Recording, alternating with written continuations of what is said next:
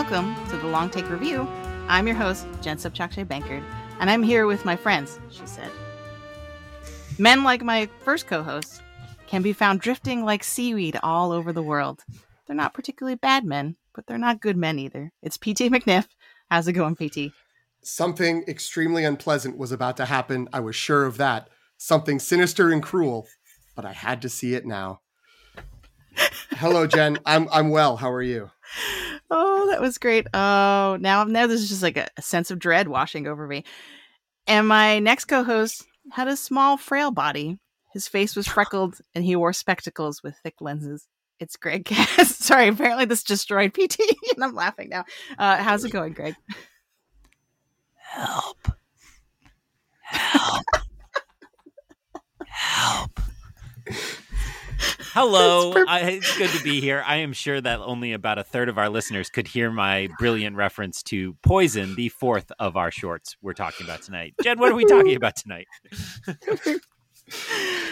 oh, yeah, that probably made sense to maybe two people uh, listening to this at this point, um, in which we've lost everyone else. Well, it's fall movie season. I'm so glad you asked, Greg, uh, which means we will have not one, but two eyes on the Oscar race. Uh, we're kicking off next week with our first big contender of the season, Martin Scorsese's Killers of the Flower Moon, which we are all very excited for. So, just a quick reminder if you don't want to miss those episodes when they drop, please follow the Long Take Review wherever you get your podcasts. So, we host the feed through Substack. You can subscribe there, but you can also find us on Spotify, Apple Podcasts. I believe Greg uses Overcast. I also use Overcast, but people like Pocket Casts. Uh, hmm. does uh, Stitcher still exist? I know there's a network file. Anyway, wherever you listen, mm-hmm. go go find us. And you may have figured out if you've seen them already, uh, based on our little interlude at the beginning. Uh, we are here today to review four new short films by Wes Anderson, uh, and they are all adapted from short stories by Roald Dahl. Uh, hence, hence the like long-winded sort of droll descriptions that we used at the beginning. Uh, they are all available now on Netflix. Um, so if you listen to our Asteroid City review over the summer, you probably know that we're all big Wes Anderson fans. Uh, and Greg on a previous episode was just so sad, uh, saying that we probably wouldn't have a chance to do a separate review of these shorts. Guess what, Greg? We're here. We're doing it. Um, he, he just he just did a like little fist pump wave. If you're listening to us for the first time, we'll have a spoiler free section designed for those who have not yet seen uh, these four short films. And with a very clear alert, we will shift into spoiler mode. And actually, today we're going to share our rankings since there are four of them.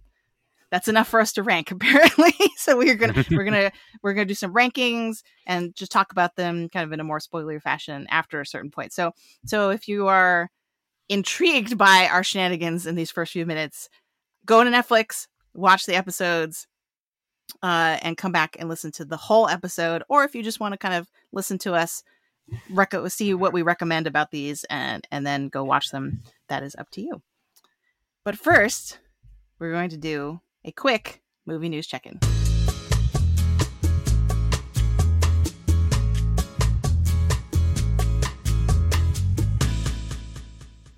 And unfortunately, the most important news right now is bad news uh, for the actor strike. I know that we were all kind of optimistic when the writers made their deal and everything seemed like it was looking up. Maybe this is, thing is finally over. Actors just need to make their deal. Uh, and that so the WGA struck a deal on September 27th. But the news this week is that negotiations between SAG AFTRA and the AMPTP, hopefully I got that right, uh, the studios, um, has been suspended, I believe is the word that they use. Not good. Um, LA Times even said the sides remain too divided. And so they just decided to stop negotiating altogether. Um, and from what I could gather, it sounded like this big sticking point were the residuals, so the additional revenue that actors would get from streaming shows in particular that they appear in. And that's apparently like a really hard thing to to find a compromise on. So have either of you sort of been following this or want to add anything? I mean, the big sort of I guess spin that I saw from the two sides was the producers slash studios saying, "Well, the actors are turning down the deal that the directors and writers took. Uh, so, you know, what are we going to do about that?" And the actors are saying they came back with an offer that's lower in terms of you know the actual amount of money that actors will be able to make it's lower than their their initial offer like the studio's initial offer. So so the studios are just taking things off the table for them. Uh, so yeah it, it it sounds like there there were aspects of the writers strike and what they were negotiating in terms of you know uh, writers rooms and and in, in uh, ensuring that there were you know people uh, credited to different things and how those credits would work that were unique to the writers uh, place so they were sort of more okay i guess with the residuals being where they ended up whereas the actors don't have exactly the same uh, concerns, and so the residuals are more prominent. So they are holding their ground a little bit, uh, a little bit more around that the spin out today and while we uh, are sneaking our recording in a little early we should say we are recording on the 12th of october in case this story changes somehow over the weekend. Um, but That's a good call. uh, the story today is that sag is saying they were just asking for 2% of streaming revenues and that's what got rejected. So we'll you know have to see what that ends up looking like but it sure looks bad in in the wider world right now when you 2% and the studios denied it. The only other tidbit I saw this week that I loved is that the AMPTP is looking to change their name. And essentially that means they've ah. gotten so much bad press this week and over the last few months that they're like, hey, let's rebrand. So as we move forward, eventually, hopefully, they don't remember it was us. So uh, I still think that means the actors have the upper hand. Uh, certainly, public opinion seems to be on their side. So mm-hmm. uh, I'm sure the the producers come back soon. For sure. And yeah, hopefully hopefully we can recover from this and and get back on track. Uh, in less serious news, unless you're a Swifty, that is, uh, the Taylor. This is all over my entertainment news feed. The ta- Taylor Swift Eras, the concert film of the Eras tour, and I didn't bother looking up what the official title of the movie is actually, but apparently that premiered this week at the Grove, uh, at the AMC theater at the Grove, and the LA. The big headline from the LA Times was that the Grove shut down. like they were, and it's a huge mall. it's my understanding. I haven't been there in a long time, but uh, and so that was a big deal. And so uh, you know, movie podcasts have sort of been talking about this and joking about it that this is a total takeover of movie theaters for a while what do two, what do the two of you think? Do you feel like it's going to be just is this beneficial to regular business for movie theaters in some way, or is this kind of just going to be a weird phenomenon that comes and goes? Uh, both. Uh, I think that it's a weird phenomenon that will come and go. There's maybe there are likely going to be people who you know are just into seeing this, and it's not like I'm back at the movie theaters. I'm mm-hmm. returning. Mm-hmm. This is back in my rotation as a an activity I'm going to do. But that's okay. Like that's that's fine. That's good revenue for the theaters, especially if uh, you know there's there's a little bit of downtime anyway in the fall. I know we're happy here on the podcast to hype up uh, Oscar season, but these are not necessarily big blockbuster movies that come out uh, during during the, the, the fall. So it seems like that'll be good that there may be a movie that's driving a lot of revenue in between the late summer releases and the holiday, you know, Thanksgiving into Christmas uh, holiday season money generating uh, mm-hmm. movies. And I will know, just say, and- sorry, Greg, that it's called Taylor Swift colon the Eras Tour. So oh, you were you were basically there. You were basically there. I just lacked the confidence and the conviction. I just want to say, you know, I go to the movies way more than it's healthy, and I still can't get over how much Barbie drove traffic, and particularly like teenager traffic. Mm, so true. this huge demographic came to the movies in mostly in August that is not usually around the theater. And so I think it's a great thing to bring them back to the theater. And, you know, we should be seeing Dune next week. Sorry, I'm not going to time machine in this time to say we uh, we should be seeing Dune next week. And so without that blockbuster, it's looking like the Marvels is going to be a little soft. Uh, just that the you know I have high hopes. I love Captain Marvel, but it doesn't look like it's driving uh, it's not writing the Marvel ship. Let's call it that. And so I think uh, this is a really good way to keep the doors open, sell a whole lot of popcorn, and and fuel us, uh, like PT said, till the big Christmas release of Aquaman 2, even Aqua uh, really drives back theaters and saves us all. And also, you know, the fact that the Eras Tour movie is apparently two hours and 48 minutes means that all these new cinema goers will be re- nice and primed for the three and a half hours of Killers of the Flower Moon that they'll be going to the week after they see this. Or, yeah, and Napoleon. and yeah, and, and for the four hour Napoleon cut that will be on Apple TV Plus. well, they can they can get up and get snacks during that. You can pause that. Mm. But I mean, yeah, it's a whole other thing to be to be in the theater. Um, I actually overheard. Oh, who was it? I was what was it? I think somebody on probably on Little Gold Men, or oh no no no, it was um Variety. Uh, someone on that podcast uh was saying, "What's the extra half hour? Like Oppenheimer was three hours. Why are we complaining about?" It? it was really funny. Um, uh, but the other thing, I think it was Matt Belloni on the town was was saying from a box office perspective and a business perspective that like this sort of tells us confirms what we already knew that movies now that make a lot of money aren't necessarily a certain type of movie, but it's a movie that's an event, right? That somehow mm. is in the disc in the in the ether is sort of like a thing you got to go to. So, um, and, and you know whether that was Barbenheimer or or this it's like those are two very i think barbie movie and even if the same demographics are interested in them barbie movie and taylor swift movie i feel like are very different things.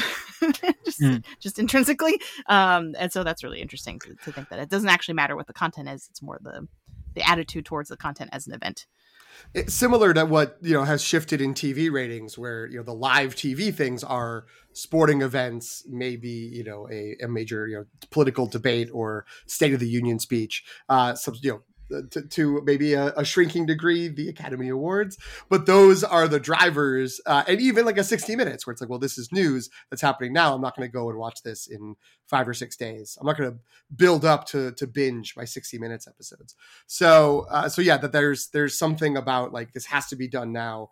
Uh, is is what drives TV. This has to be done together in a theater. Is seems to be what's driving movie theater attendance. All right. Um, so I I play a personal game every year where I try to see as far down the top grossing movies of the year as I can. Uh, I think I've seen the top 19 at the moment, although I put an asterisk on Sound of Freedom. You cheat, I cheat, so I don't see Sound of Freedom. Uh, so I am pretty positive that despite bearing her no ill will, and also never having heard a single one of her songs, I will be going to see the Taylor Swift movie and uh, I will report back on how that goes. But my question related to that is any estimates? How high do you think it's going to go into the top grossing films of the year? We uh, just we have Barbie at the top now. Barbie is the queen, followed by Mario. Um, do you think it can touch those numbers, or do you think it'll be somewhere kind of, you know, mid mid single digits, teens? What are you thinking? I, think it gets to the top ten. Uh, I'm I'm reasonably confident it will get to the top ten. Uh, you know, I, I, I will say under Oppenheimer, but I'm not confident about that. Mm. Like it mm. might surpass Oppenheimer if, well, if I, it, people really love it and they go I see it multiple times. The big question will be, will it have legs, right? Because I think a lot of the top grossers, it's not just when it opens, it's huge, but it's like, can it keep rolling throughout a longer period of time? So I think if it's like everyone go- everyone who wants to go goes in like two, three weeks, then it's probably not going to break a billion. But if it's like people are seeing it through the holiday season, if it's still around, then I think it could. So we'll see. I don't know. Is that is that us making it official? The long take review bet, I guess. this is our tiny version of the of, as far as I heard, movie wager this isn't a limited release at all, right? So it could very well be there. Uh, I saw AV Club reported today which songs were in the film, and the ones that are missing, it was guessed that there could be like a Christmas re release with, you know, five more songs. So if they are planning ah. something like that, and, you know, I would never bet against the savviness of Taylor Swift and her business people, then I think we could be looking at this film long into January at least because there's not a lot of competition coming. So, right. Um, I'm gonna be taking my mom. She she's been a Taylor Swift fan before it was cool, and mm. uh, so so I'm gonna go take her. Um, I'm I'm pretty like Taylor Swift neutral. Like I'll listen if you if you start playing Taylor Swift, I won't complain. But I'm not like you know I didn't go see the try to go see the concert I wasn't like clamoring for tickets. mm. for that or anything like that. So we'll see. Yeah. All, all the uh, reports were that the concert is absolutely incredible. So if it does a good job of capturing it, capturing that, yeah, it's going to be a, a, good time. If you even if you are neutral, uh, you know, neutral to very positive uh, on Taylor Swift. Uh, I am curious to hear if Greg ends up leaving saying, Yes, I legitimately had never heard any of those songs. Because I always think, I don't really know Taylor Swift songs. And then someone will be mm. like, What mm. about this, this, this, this, and this? And I'll be like, like, oh, oh, yeah, that was in a commercial or that was in a meme or I did, you know, get a snippet of that in something. So, uh, yeah, it'll be interesting to see whether, you know, will this be the big, the next big concert movie that everyone's excited about? Mm-hmm. As long as Greg doesn't repeat the scuttlebutt incident, we're good. I think. I, I was gonna go with the uh, the dean from Community saying like, I hope this doesn't awaken anything in me, and I'll just come out as a full uh, Swifty with right. 10, you get friendship uh, bra- bracelets up yeah, your arm on each arm, all over. Just yeah, I'll somehow have grown bangs while I'm in there. Maybe it maybe it'll happen. So uh, every I, nothing every nickname, Taylor Swift though. every Zencastr nickname screen thing will be Greg's version uh, in parentheses at the end. oh.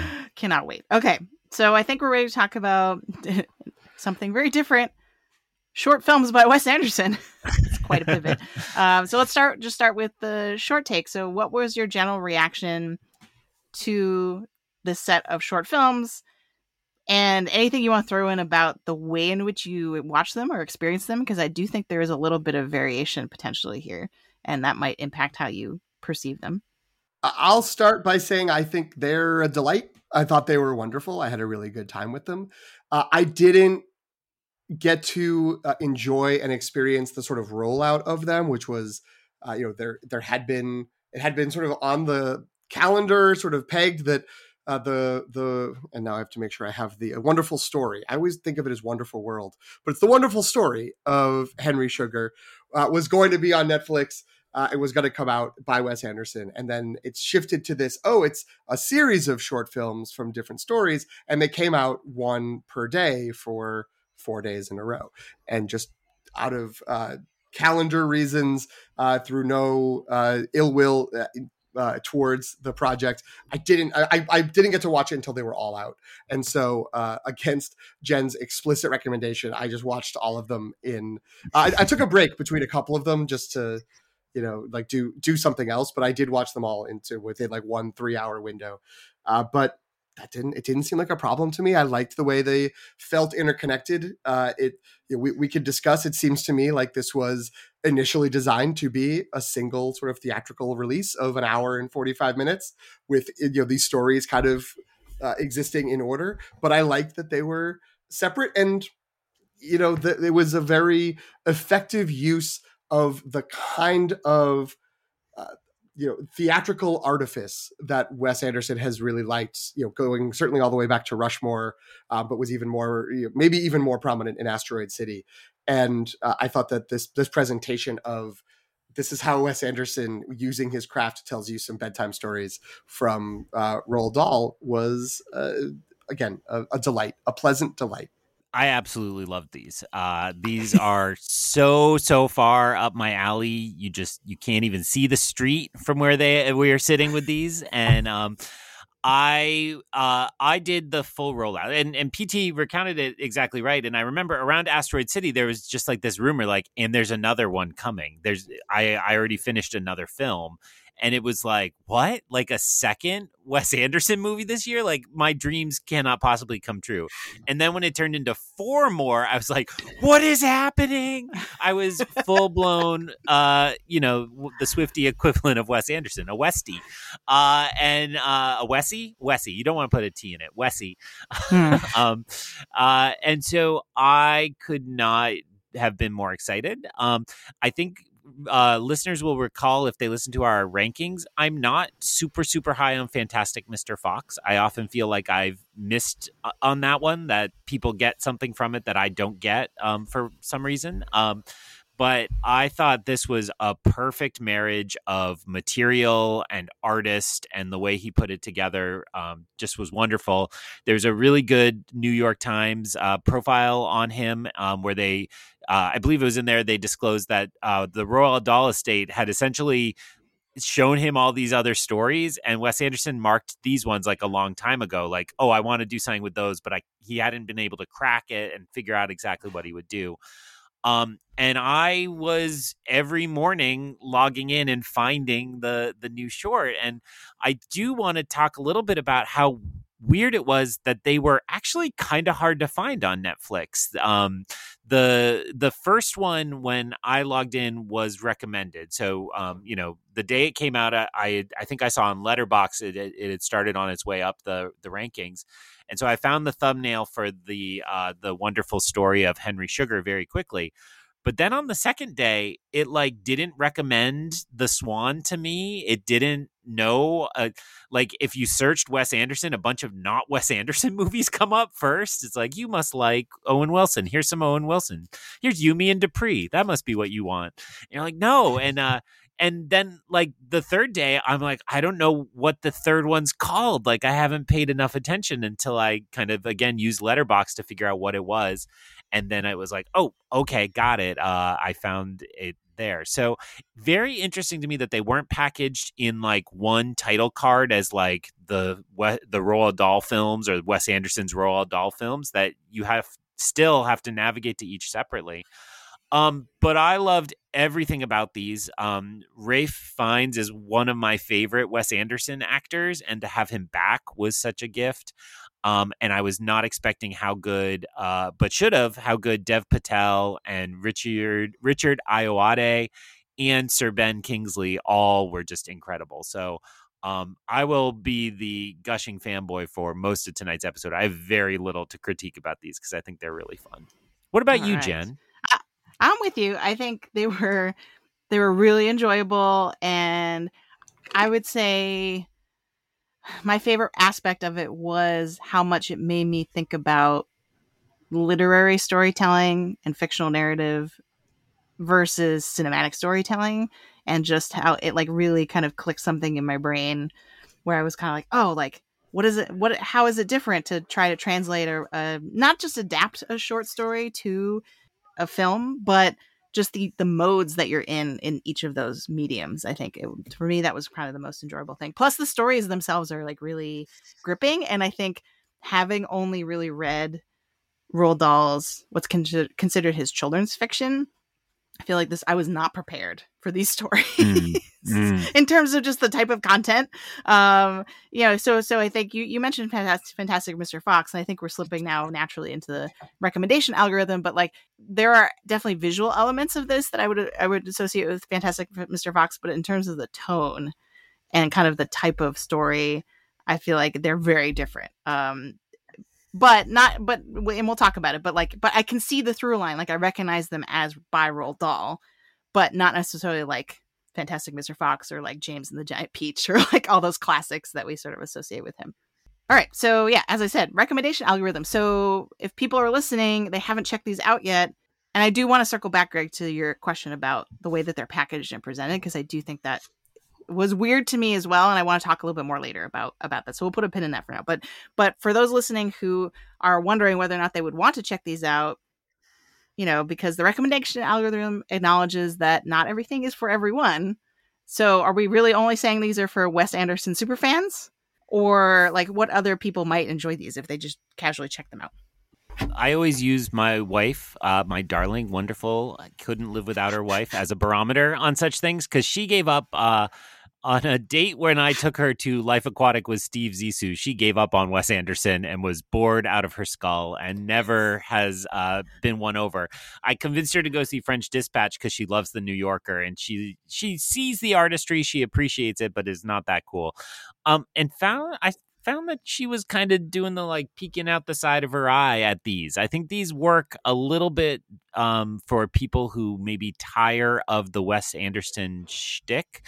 Um, I think the runtime helps that you know you're only checking in for a brief moment unless you sit down and do them all in a row. Uh, uh, so I think that helps. And I I don't know. I I listened to some podcasters today that were like, uh, I hate Wes Anderson and I hate him even more now.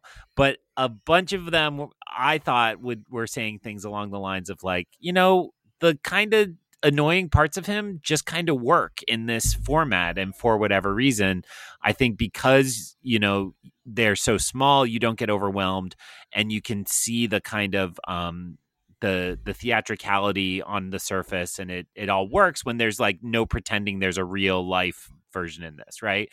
So it's kind of like if you saw Asteroid City and you hated all the parts that were actually out in the desert, but liked the other bits, then this is for you. But uh, you know, I I think you know people seem to be in or out on Wes Anderson at this point, and only I would say if you're kind of wavering, you like some, you don't like others, will these probably win you back over?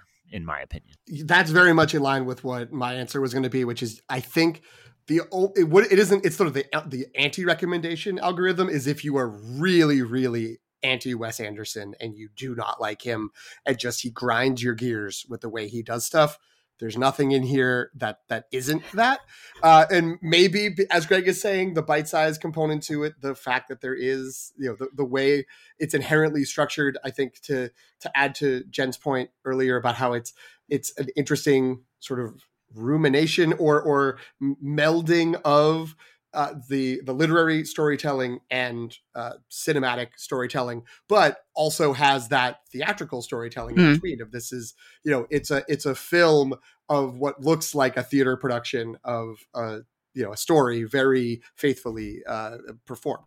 But uh, you know if that sounds just like oh my god that sounds awful, like, I can't believe Wes Anderson's doing stuff like that. I don't know if you're going to like it, but I also don't know if there are that many people that are so so against it. Uh, and I think yeah, even if you are a little, you're like I kind of like Wes Anderson, but I'm a little strung out. I'm a little worn worn down. Uh, you know, I think the idea of what if the Max Fisher players did a bunch of Roald Dahl stories uh, is something that might win. You know, get them interested and say like you're never going to commit more than 35 minutes to uh, to watching it. If you uh, you know if you don't like it, then it's you know at most one uh, episode of a sitcom, one kind of extended episode of a sitcom, and and you're out. Uh, and if you like it, there's a couple more even shorter bits that you could watch. So uh, yeah, I think I think people, anyone listening, should give it a try, unless they really really don't like Wes Anderson to such a degree that I can't imagine you have gotten this far. You would have gotten past our glowing praise of the short take to get to this point. You would have been so mad you you you slammed right. off the the episode. That's fair. I would also just add that if you are a fan of audiobooks, I feel mm. like this is probably up your alley because most of the dialogue is sort of literary exposition and and, and sound like if you closed your eyes not that you should right like because the, the visual stuff is spectacular and really fun but if you closed your eyes it would basically be very close to the audiobook version of these stories and so i think yeah if, i would say if, if you're a if you read the New Yorker, you're a book nerd, right? Like you like short story, like the form of the short story appeals to you. I, would say that, and even if you didn't think of yourself as a Wes Anderson person, I feel like mm. there's hmm. a lot here potentially. How, how about will... um, if you listen to podcasts on 1.5 speed? This is for you because oh, that's just how fast yeah. they're talking. Sorry, that's go ahead. True. Saying real they do, they do go fast.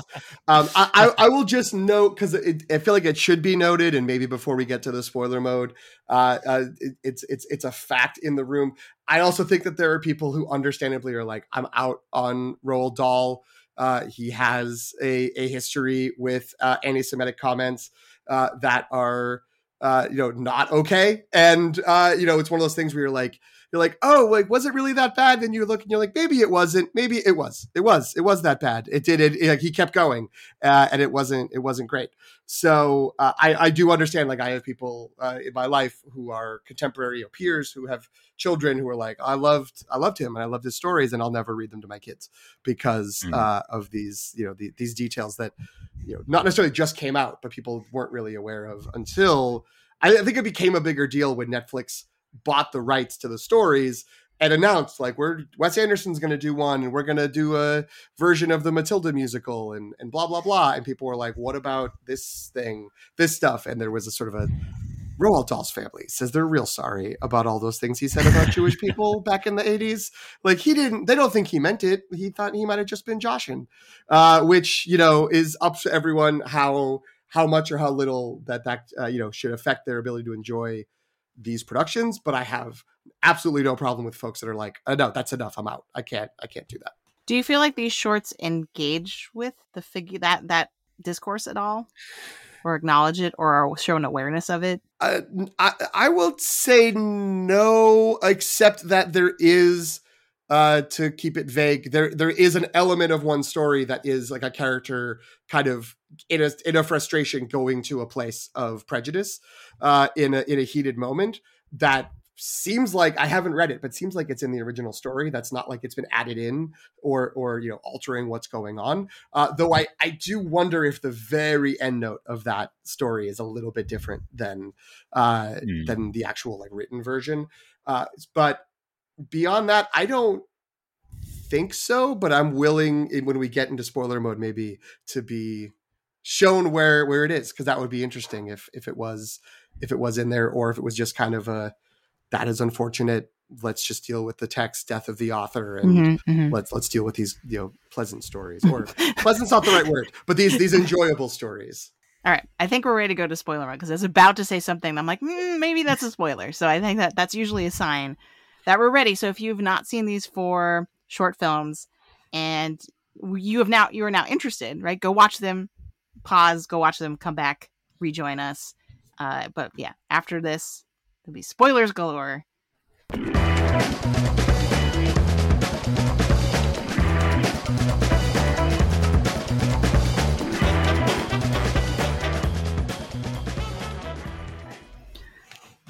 Spoilers. Uh, so sorry, I'm just I'm just trying it out because we had we had talked about adding the word spoilers to that. Spoiler alert. Um, but uh, the spoiler I was actually going to say, and we'll start we'll randomly start here. It's not really a good place to start, but because I was about to say it before we went into spoiler mode, the death of the author in films that literally resurrect the author with through, through an actor's performance. Yes, the, the, the author is is a is a, a, genial seeming character in a weird little shed. Uh, yeah. Is yeah, but but sure, yeah. And that might have been a spoiler because I feel like I didn't necessarily realize that Roald Dahl was going. Uh, but though I'm not surprised at all. But I was like when he when Ralph Fiennes is sitting in the chair with his his cable knit sweater, which I'm like, oh, Greg's loving this. Hmm. uh, um, that I was like, oh, he's actually in this. And I'm like, oh, that makes sense. This is Wes Anderson. Of course, he would build in a layer and make that part of part of the story. So, what's a good segue from that? I guess what do what do we think? Because like a lot of Wes Anderson material, this has the multiple frames, right? And is you know, there's Roald Dahl telling the story, and then even within the story, there's especially in Henry Sugar, like there's stories within stories. Do we feel like it has a specific purpose here, or in general, if you want to take it in a different direction, like what what are these what are these shorts actually telling us of anything? Um, I think the the first one in particular. So Henry Sugar has a frame narrative built very clearly into it. So I think I could see why Wes Anderson would be attracted to that one, and it kind of made sense. And I would almost treat that separately from the others because um, it's so deliberate in setting up. Here's Roald Dahl in his writing shed, and it was as soon as I saw that opening, I was like, "There's no way this isn't like a meticulous recreation. And as soon as you Google pictures right. of that writing shed, it's like the things on the desk are exactly right. The weird little like cardboard thing he puts on his lap, the space here, like it's all exactly there. Like I, I, I don't think they were in the museum, but they could have been in the museum because uh, I believe the writer's shed is is a museum piece now. Um, and then the way it goes to Henry Sugar, and then there's a frame narrative about the uh, the kind of Ben Kingsley, Dev Patel piece of the story, like it, and then within that, Ben Kingsley tells a story about his history within that. All of that, I think, um, was much clearer than it was in Asteroid City or even in French Dispatch because it was the kind of uh, nesting narrative we're all used to. I think if you hated Asteroid City, it's because you jumped back out of that so often um, that it, you know, you'd have the the little interludes where we'd jump back and be with the actors again, you know, on a train talking in the middle of this story, and then then it even broke it a few times, which I want to talk about that too because I think they break it here on purpose, and I'm like, why do you do this? Because it's so deliberate. um, so I think with that, it worked really, really well. And I think again, that's the piece where I, I think, eh, as I said in the algorithm, if um, if you really hated Asteroid City, I think because it's much more straightforward, it'll make sense here. The little interludes in the other ones, I think, um, are much more just like Roald Dahl pops in and does a thing and then pops back out. So they they're even less obtrusive than than it is in the first one. And I and I feel like those pop-ins in the the three shorter shorts are why it's it makes a lot of sense that these were constructed to all be presented together because I feel like if you were just like, oh, there's I've always liked the story, The Swan, I'm gonna watch this. And then suddenly, like three quarters of the way through, there's like one 10 second bit where Ralph Fiennes is there and is talking to you. You're just like, what is happening? Like, what's going on? So I think that that setup of the nesting narratives and the storytelling, which you know to me screamed Grand Budapest uh, the most because it was like you know we, we kept nesting yeah. in, and I think that Grand Budapest was the sort of clearest about all of that, and that it's it's the the ways in which the French Dispatch and Asteroid City uh, have messed with it were in sort of intentionally trying to erase some lines potentially at the cost of losing viewers that are just like what is even going on? Uh, but i think that you know the nesting is so clear in this which is partly i think to to deal with the um, uh, space issue of there's only so much time in a short film and because it's so clear in the outside text that is being adapted that that that was already there uh, that uh, yeah i think that it's it is setting it up for uh, for the viewers to be able to follow it i don't I don't really know if it's making to go kind of go back, I guess, to the is this saying something about Roald Dahl or maybe about the controversies around him? Like, I don't think that it is. I actually wasn't 100% certain when I started watching it because I'm not familiar with the story. I was like, oh, maybe the story begins with an author writing it. And especially because it gets more and more nested. It was really only when we got to the the other short stories that I was like, oh, that's clearly supposed to just be him. And then like Greg realized, oh, this is this is an actual space. That space heater clicking on at random times with that the little orange light is uh is you know based on the reality of the author and not just a fun little detail Wes Anderson came up with on his own. So yeah, the question of are these intended to be watched in a particular order i think is really interesting because to me henry sugar not only it's the longest one we'll talk later about if it's the you know we'll we'll debate whether it's the best one but it is the longest and i think it you know it's the one that people kind of gravitate towards at least in terms of critics that i've listened to but i feel like in it is sort of the thesis of the whole project where it's like because the frame narrative is all about and i've recorded this exactly as this other person told me right there's something mm. about like verisimilitude and accuracy and like sort of like in a almost like a journalistic way of like because I think it was like the Dev Patel's character was ZZ Chatterjee. I feel like it's like should be in the Hall of Fame of Wes Anderson names. It was just great. I'm like ZZ, that's perfect. Um, but but he says something like, you know, because I learned a form of shorthand when I was in medical school, I was able to get down exactly every single word he told me, right? And mm. and and there and I feel like there's references like that kind of sprinkled throughout, at least more more in the Henry Sugar one than in other ones. But I feel like there's something in that in terms of his whole project of like, oh, I'm going to capture Roald Dahl's writing HUD exactly as it was, and uh, and then we get all these notes about like what's what what was accurate, not accurate, and then there's a moment in Henry Sugar where he's like, well, if I were writing this to be more literary, right, I would have this mm. ending, but this is the ending that actually happened, um, which I don't know, I want your opinion. Doesn't actually seem that much more like authentic, even if it is what actually happened still seems very very story like to me. Um, so it's it's one of those like it's too too crazy to be true sort of things. What maybe maybe is the point. But yeah, anyway, that was a lot of rambling. But but I feel like there's something the the the getting capturing things exactly as they were is a part of the project, which I think it, it interacts in a very interesting way with all the sort of stagecraft elements to mm. it, where there is like a stagehand that is very like present in all of the scenes, setting up props, like looking into the camera as they're sort of handing over something that the character is going to need. Like say they say, "Oh, you know, I, I go to the other room to get something," but instead, you know, the stagehand comes in and hands it to them, or you know, moves around. or they hand the, something back when they're like, "Get right. rid of this." Yeah, mm. they're they're interacting with them. So there's, you know, that that also has this sort of well, this is all fake because this is not you know we're not in any sort of verite presentation of it so we're back in that kind of brechtian mode of where we're tearing down the illusion of the the uh, you know calling out the artifice to get rid of the illusion that the artifice is real.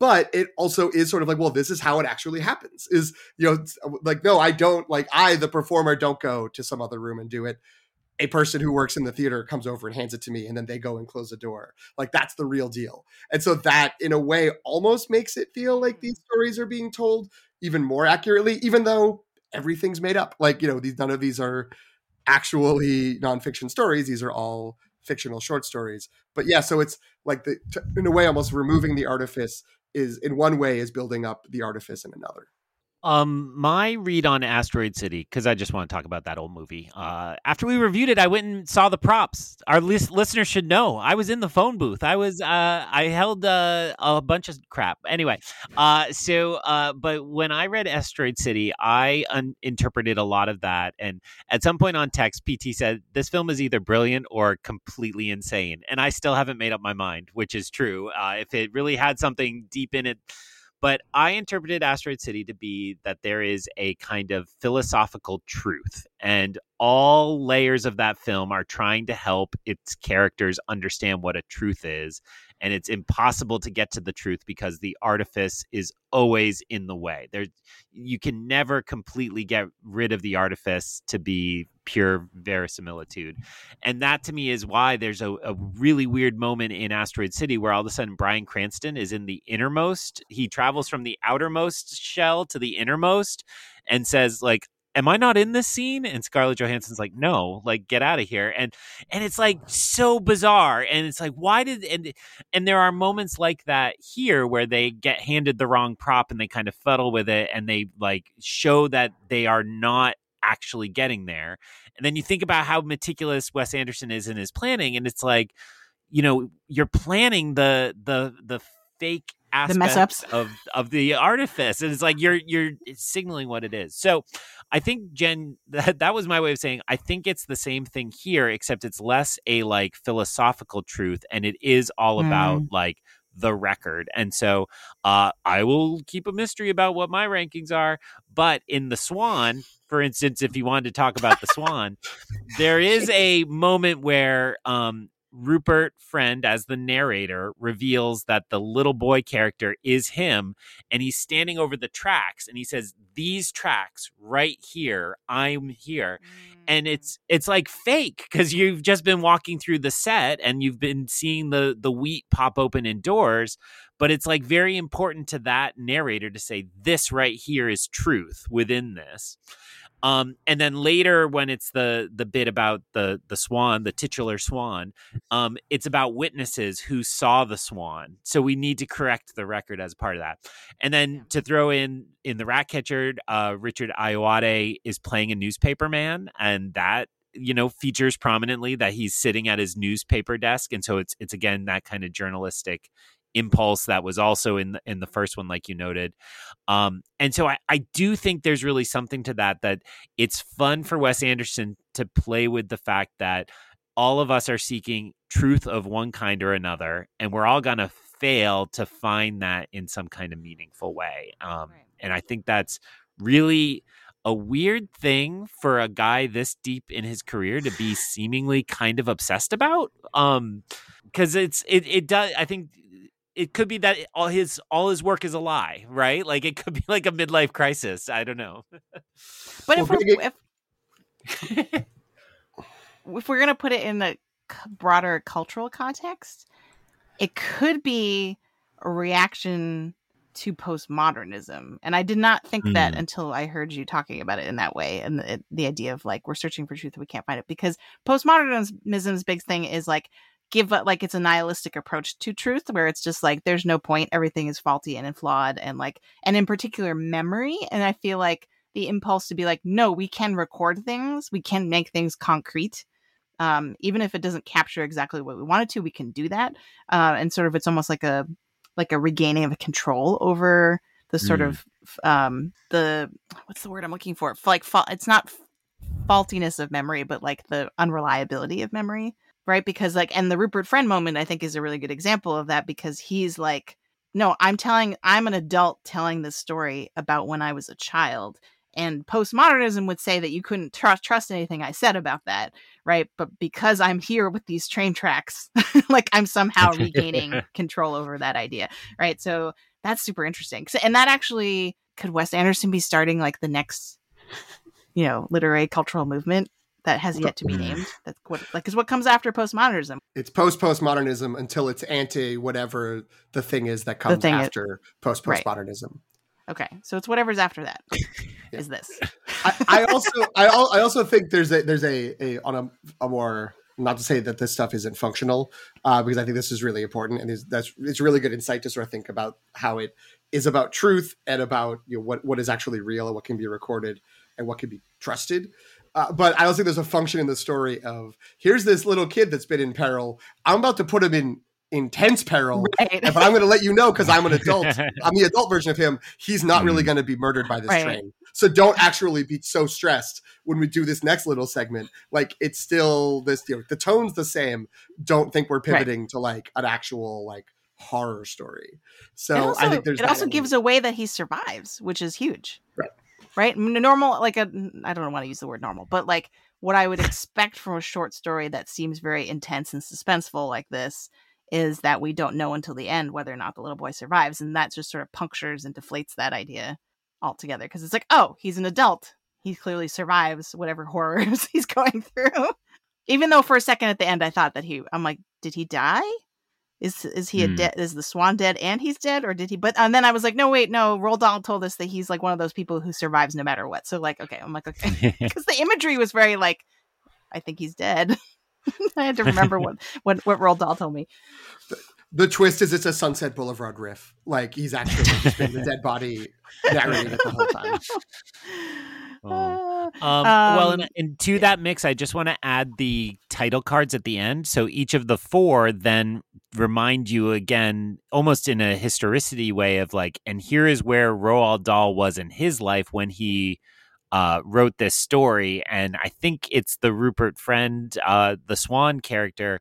They're like, and it was named after his RAF buddy to help him live on. Mm-hmm. Who was killed at the Battle of Athens. I think it's that one. It's one of the four. Yeah. And so it's like, I think so. Oh, so then your stories become a way to memorialize something also from your actual life and record a truth in that way. This was my buddy who died. This was um, a newspaper story I read, and the I believe the rat catcher had said, you know, he went to a village and was just inspired by all the kind of cool, quirky village people, not like the village people, but you know, the the, the villagers who uh, who live in the village. And the rat catcher was like one of many that was gonna like, what a great idea for a short story collection. Like, here's here's all the denizens. So that adds again like this other really weird level of like I will show you the ways in which cultural knowledge is constructed and the flaws in each of them.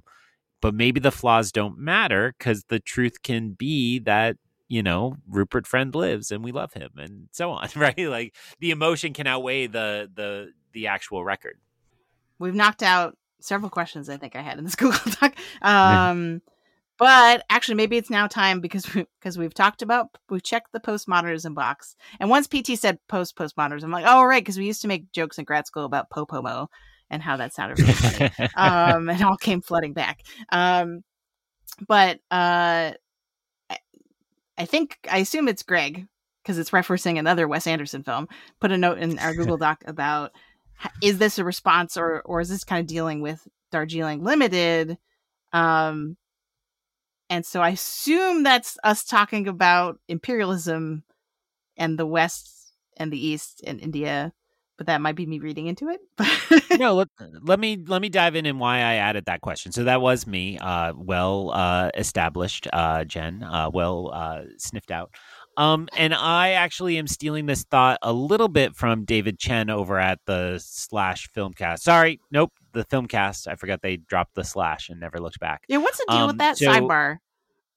Uh, they used to be affiliated with the website Slash Film, but slash then they film? became independent. Oh, but they're not. Yeah. So that explains. So that. they're not. They're no longer with that website, although they're still very friendly. It wasn't like a bad falling out. I think it was mm-hmm, just mm-hmm. you know. Uh, that always confused me because I'm like, why does this have two names? And is this the same Slash Film, or is it like I assumed actually was the hmm. opposite, mm. where it was like they both happened to come up with the same name, and then it became awkward. Uh, um, so that makes yeah. that makes more sense. What you're saying. Carry on. Well And so I will say, uh, I am not somebody who wants to pretend to understand the ways in which Darjeeling Limited may or may not do harm to people of uh, the Indian culture, which I think there is an exoticism that that film expresses about India and its Indian people that I think is kind of hard to grapple with. Now, I will give my middle aged white New Englander view on it, which is the three central characters in that film are complete a-holes and you should not trust anything they say. Like the whole point is that they to me is that they go to india expecting the weird orientalist version of india that they had dreamed of and they don't find it and that's upsetting. But i do think a lot of people suggest that that film too much endorses that side of things, right? That it feels like the actual Indian people in the film Darjeeling Limited are stock tropes, uh, you know, kind of mystics and and you know spiritual uh, gurus and so on. So um, I find it really interesting then that we have two stories in the four that focus on India, uh, Indian subplots at least, or or the full plot, and this way in which there's kind of a Brit- British colonial lens on it is is different. Now, if we were to take Henry Sugar first, I think there is a bit of a stereotypical guru at the center of it that I think you could say kind of fits into the negative uh, kind of stereotypes. However, um, the ways in which the nasty person is actually enlightened by Eastern philosophy seems not mysticized to me. That it's like, oh wow i wanted to get rich and actually discovered enlightenment in a meaningful way seems to kind of work against that.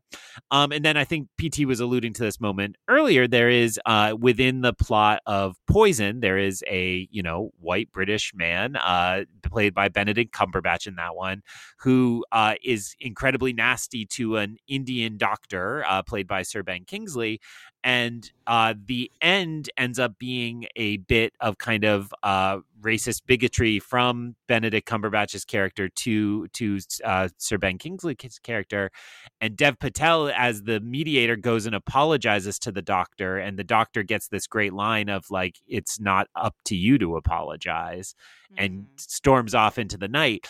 And so it felt to me like there was uh, kind of comeuppance being shown of like hey, you know, do I think this can undo uh, years of British colonialism? No, I do not. But it felt to me that maybe Wes Anderson was like, you know, when I dabbled in this before, I hadn't done enough to kind of break away from harmful cu- cultural representation. So I don't know if I ascribe to this yet, but I was just kind of wondering do we think there's a little bit of work here to, to undo the damage Darjeeling Limited might have done? I mean, it's so persuasive the way that you lay it out that I kind of feel like I need to say yes. like yes. Uh, to to echo to echo all the th- times that Greg was saying, oh, like PT said something smart. Greg said something smart, and I just have to agree with it.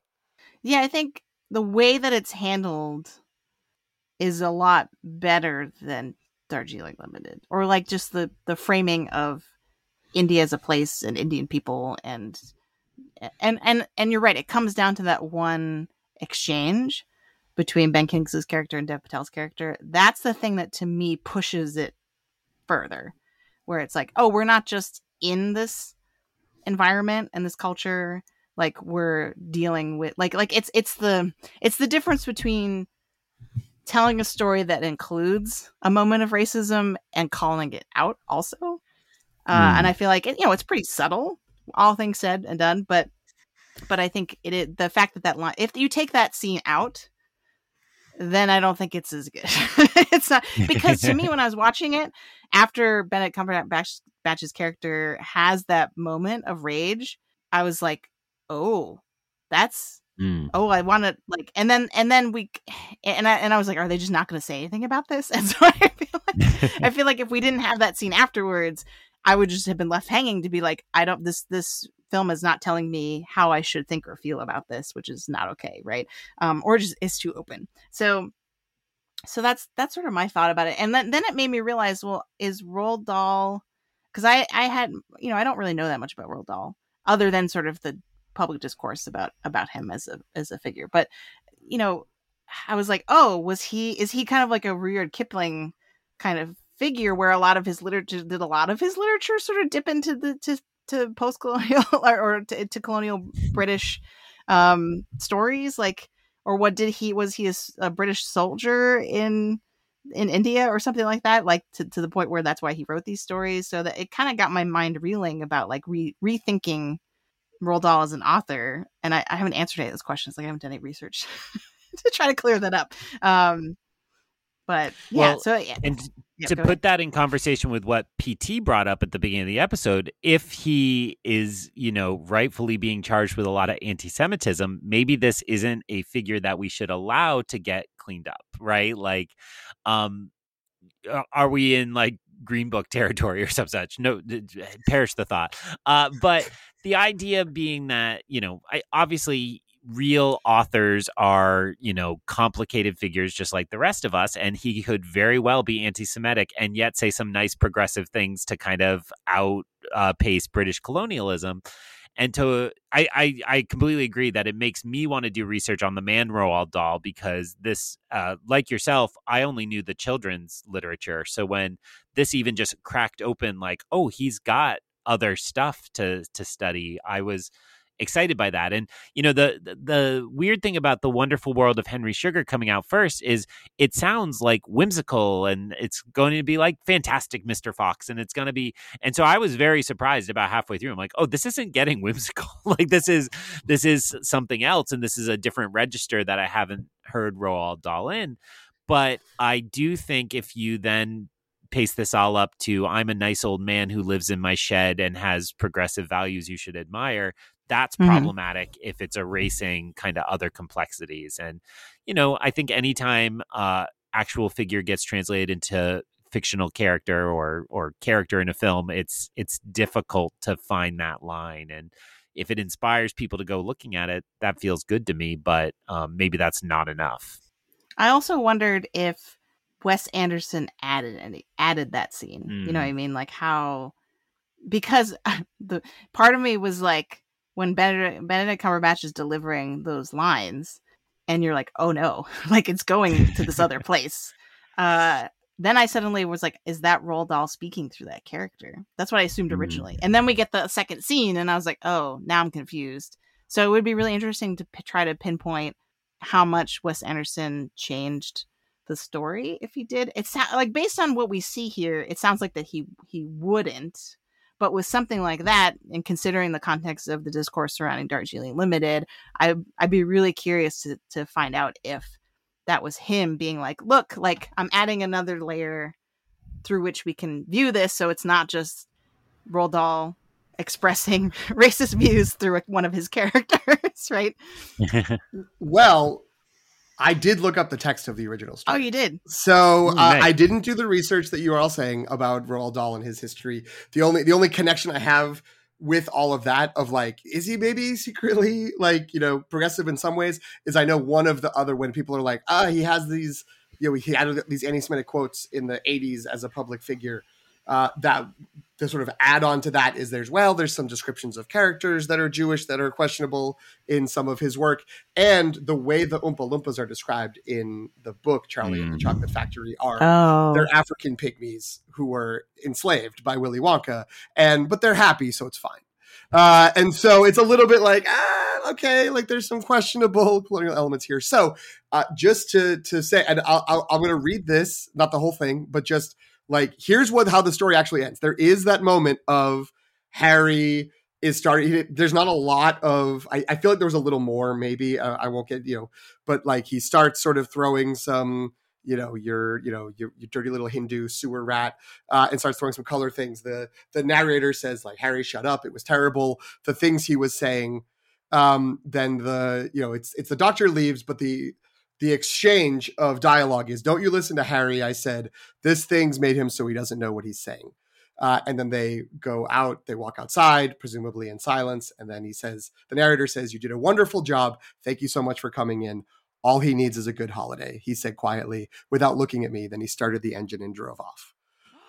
So that's all that's in the story. So that like little bit with from sir ben that i think was like felt very like, oh, that is poignant. There is something there. And just like it, it felt so small and subtle that it didn't feel like an imposition, but that is an addition to that. to hundred the story. percent supports Greg. What Greg was saying Yes. about this is a Uh, listeners should know I had walked Unlimited. away from the camera while that was read, and alone away from my microphone, I went, "Oh, like oh, there it is." so yes, uh, absolutely. Uh, so I think, and and I respect Wes Anderson for that because I'm a fanboy, but also because like you know, I think I think he is thoughtful about the discourse around him. You know, the jokes this summer were that he's seen your memes and he's not impressed, um, and I think he is aware of the kind of purchase his his figure has, his work has. So um, that's really encouraging to me. And you know, then it becomes a question about, in light of the anti-Semitism, that maybe Roald Dahl doesn't deserve that, and that's really curious as a.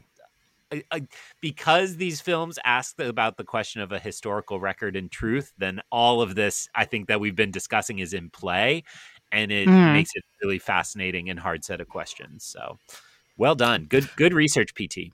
Hey, thanks. Yeah. I, I will I will note I didn't look up the text of the other stories because I wasn't as interested because right. I didn't have that same question.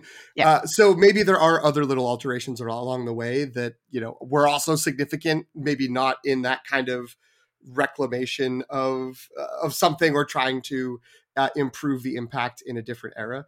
Uh, but I, I also think, and again, this is uh, maybe biased from my perspective of I did do the thing of I sat down and watched all of them together, where I was kind of feeling like these make the most sense together, and it it opens with the longer story, which from my thinking, my my experience, or at least maybe my default assumption about short story collections is I would think the like one that feels like the novella would come last. That usually it's like short story, short story, short stories, and then the longer one would be at the end. But this you know, very clearly has it first. I think that's needed to sort of set up the nesting structure, set up the the author within the story. Uh, but I also think it bookends well, like because as Greg was saying, it is this sort of I find this report of uh, a, a doctor in a faraway land, and he found you know a person from an even further away land that had this mystical ability, and blah blah blah, and the sort of that kind of uh, uh, you know colonial Orientalism uh, concept of all of that is framed nicely with this being the end note of the whole project of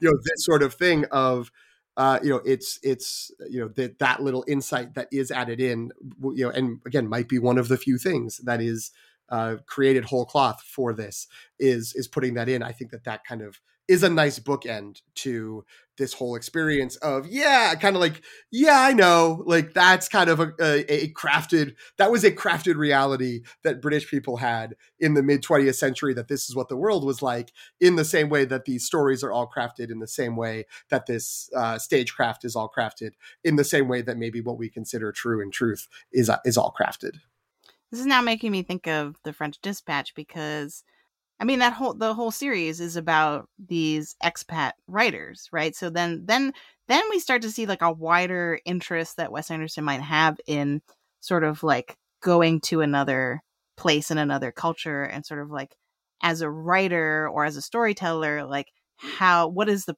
the proper way to engage with that creative process, right? And almost like the I'm not going to remember. Greg might remember the, the the ways of reading textbook that we had to use at Northeastern.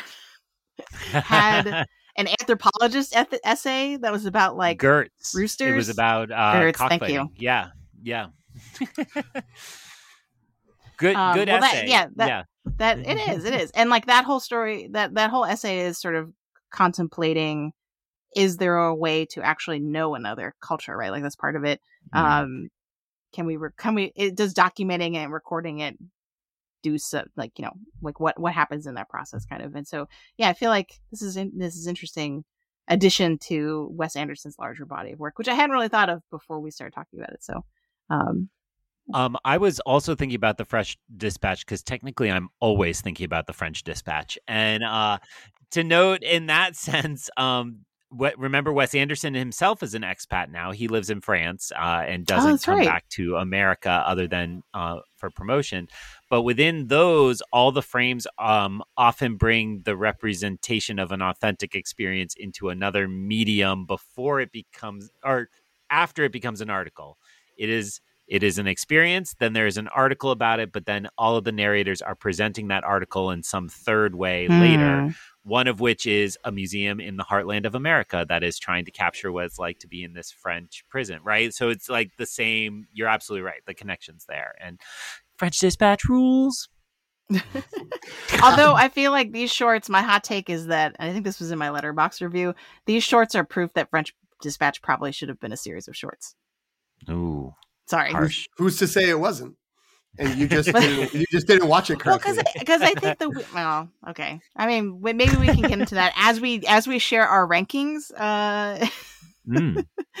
Fair. um, Before we do the rankings, that was such a good transition. I'm sorry to blow it up, but I do just want to also add, in addition to all this, uh, another sort of just wrinkle is the sort of questions of duality that are in here, where you know, it, because this is in a way, Wes Anderson is like, all these stories are great. I'm presenting you a film version of them, but actually, like, it's a stage version, and that there is this element of like, I love these uh, Roald Dahl short stories. Maybe Roald Dahl has got some elements in him that's not that great.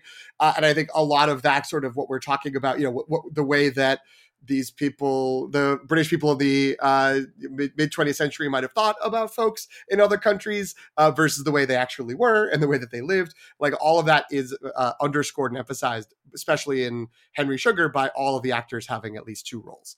And, Mm. uh, you know, they, they come in as someone else, which underscores that sort of I don't know, high school play thing of we only have so many actors, so we got to double up on the roles, but also sort of shows the duality of uh, all the people involved. That there's this complexity, that there isn't a singular answer or a singular thing that can be the truth. now you segue us into rankings, PT. Uh, well, the, similar to how there's no singular truth, there's no singular ranking of these four short stories, uh, short films. So, uh, however, we're going to try to at least share our own uh, by uh, going. Uh, what's the order? We're going to go from four to one, like low to high, or high to low. We're yeah, we'll start at the bottom and work our way up, and then in our Google Doc, just to keep it straight, I put in a turn order so that we won't we Hmm. won't forget. Um, but yeah, so Greg, you're up first. Welcome to my world. Uh yes, uh I'm going to just say my rankings come down purely to personal enjoyment. Um while we'll continue to talk a little bit about the Netflix of it all, uh I do think um some of these for me lost a little enjoyment because you have to be pretty locked in and you know to add to this debate about the theater versus home one thing I love about going to the theater is I don't look at my phone ever because I'm not a terrible human being like so many of my not- theater going brethren heathen. are. Uh, nothing beats when I saw um, uh, Once Upon a Time in Hollywood, and the woman next to me literally got her phone out and recorded Leonardo DiCaprio freaking out in the trailer. I'm like, this is this is unacceptable. You can't, you just can't do this. This is not. She didn't listen to me. Uh, so uh, purely on my enjoyment of, I was sitting there, um, and I will say I watched each the day it came out, and then this afternoon I sat down and I I bombed through all four together but I put them in reverse order. So I was trying to see if the order mattered. So, uh, so originally, uh, just to establish for all of us, the order they came out was Henry Sugar, The Swan, Ratcatcher, Poison, and then today, this afternoon, I went Poison, Ratcatcher, uh, The Swan, uh, Henry Sugar. So, uh, number four on my list, with great apologies, I'm going to go Ratcatcher. Um, it felt like the least substantial to me. It was fun. It was perhaps a little more what I expected them all to be, that it was kind of frivolous and, and silly. Um, but it didn't really work that well for me of uh, relatively of the four. Uh, though I will give a special shout out. I hope Ralph Fiennes got offset and called um, is it I want to say it's Timothy Spall. Is that the right actor who played uh, the uh, Wormtail in the Harry Potter movies? And was like, yes, "You'll never believe what I just had to do. Like I had to do the same thing you did for four movies, uh, uh, for a play, uh, for one one short film." So, um, uh, not not bad by any means, but it just didn't feel like it had any of the additional resonance. Um, uh, and s- I think it's the only one that featured significant amounts of stop motion, which it was fun to see the kind of play of stop motion uh, again because I do enjoy that from Life Aquatic forward in the Wes Anderson filmography. But um, just just not my favorite, so I'm going forth with Ratcatcher. I mean, ditto. Uh, exactly Yeah. the same. I have very little to say. Like, it was great. Like, I really liked. Uh, I really liked Ratcatcher. I had a fun time with it. Uh, I enjoyed the uh, Ralph Fiennes, especially really biting into the role, so to speak, and just like just having a having a real meal of it. And uh, and Richard Ayoade as na- narrating that one was uh, was super fun. Uh, but yeah, it, it it's the one that I the only one that I left without some sort of like moment or or image that I kept coming back to. Uh, Hmm. And you know, it's interesting. I'm glad that you sort of did that reverse order thing because I was wondering if there was some degree of it just sort of being the the lull of the, the, these have been unfold. Again, I took little little stops in between, but you know, th- this is these have been going for a little over an hour. Like, where am I now? Like, what's happening? But uh, but yeah, it, great. Like, it, and if they had all been like this, we all would have had a good time. Uh, we probably would maybe have shaved 20 minutes off this podcast because we wouldn't have had as much to talk about. But we would have been like, oh, wasn't it fun when this happened? And wasn't it fun when that happened? So, uh, you know, uh, glad it exists. Nothing wrong with that. And, uh, you know, I, uh, you know, love the idea of their, them being called the Rat Man. Uh, I want exterminators to be called Rat Man again. And Ratter, isn't that the, don't they use Yeah. that word? Yeah. Um, so this is also my number four. Uh, and I would just say my my favorite moment in this one is when he's holding the tin, but it's just his Mm. fingers making the shape of the tin. and he's like, This tin never gets out of my sight. And you're just like, but there's nothing there. um and so and to me that was one of the the moments where I was like, oh wow, like this is this is very poignantly sort of and this was to me was like the most meaningful moment in the whole one because i agree with Mm. both of you that like this one had the least thematic material i think to chew on um but that moment was like well it's literally an empty space that he's holding in front of us to be like when you tell a story you visualize it in your head it's not about the actual an actual physical object but when we tell a story on film there's always a visual like marker right? And so to take that away from us and have him just like hold his fingers eh, with an empty circle i thought was really brilliant. Um but and then the other thing too was like uh this is the one i fell asleep in the middle of because i because i was trying to watch all of them together and then i think i mentioned that on a previous episode uh and i was just really tired um and so and and but what what if i had just gotten to the part with the animated rat i probably would have stayed awake through the whole thing 'Cause i fell asleep right before that. So when i went back to rewatch it the other day i was like i was like oh like but first of all that rat was way too skinny which i get is the point but disturbing um and and and i when when it shifts to uh rupert friend putting the fake teeth in his mouth Mm, because he mm. becomes the rat and then they shoot it like up really close i was like this is so campy and i love it um but but i think it kind of jumped jumped the shark a little bit in that moment um in terms of like taking me taking it seriously uh, but i would say that out of the four of them this one reminded me the most of what i had originally associated with Roald Dahl in terms of types of storytelling because i think Mm. the ending where he's like well all chocolate has rat's blood in it or whatever right or licorice um i was like oh that's a very wonka the witches like kind of twisted scare the children sort of but be whimsical enough that it's okay to to me i was like that was the only one of these that i was like oh this is like the Roald Dahl i knew before watching these um so yeah what's your number three now Greg? three invocations of the name, so we have to pause to play the Wonka trailer. Thanks a lot, Jen. And oh no and we're back. Oh man! Somehow Hugh Grant as Oompa Loompa was even worse than the racist Oompa Loompas. My God! I'm just I'm just glad T- Timothée Chalamet can be best actor back to back uh, now that Wonka and Dune are in separate years. Thank my God. God.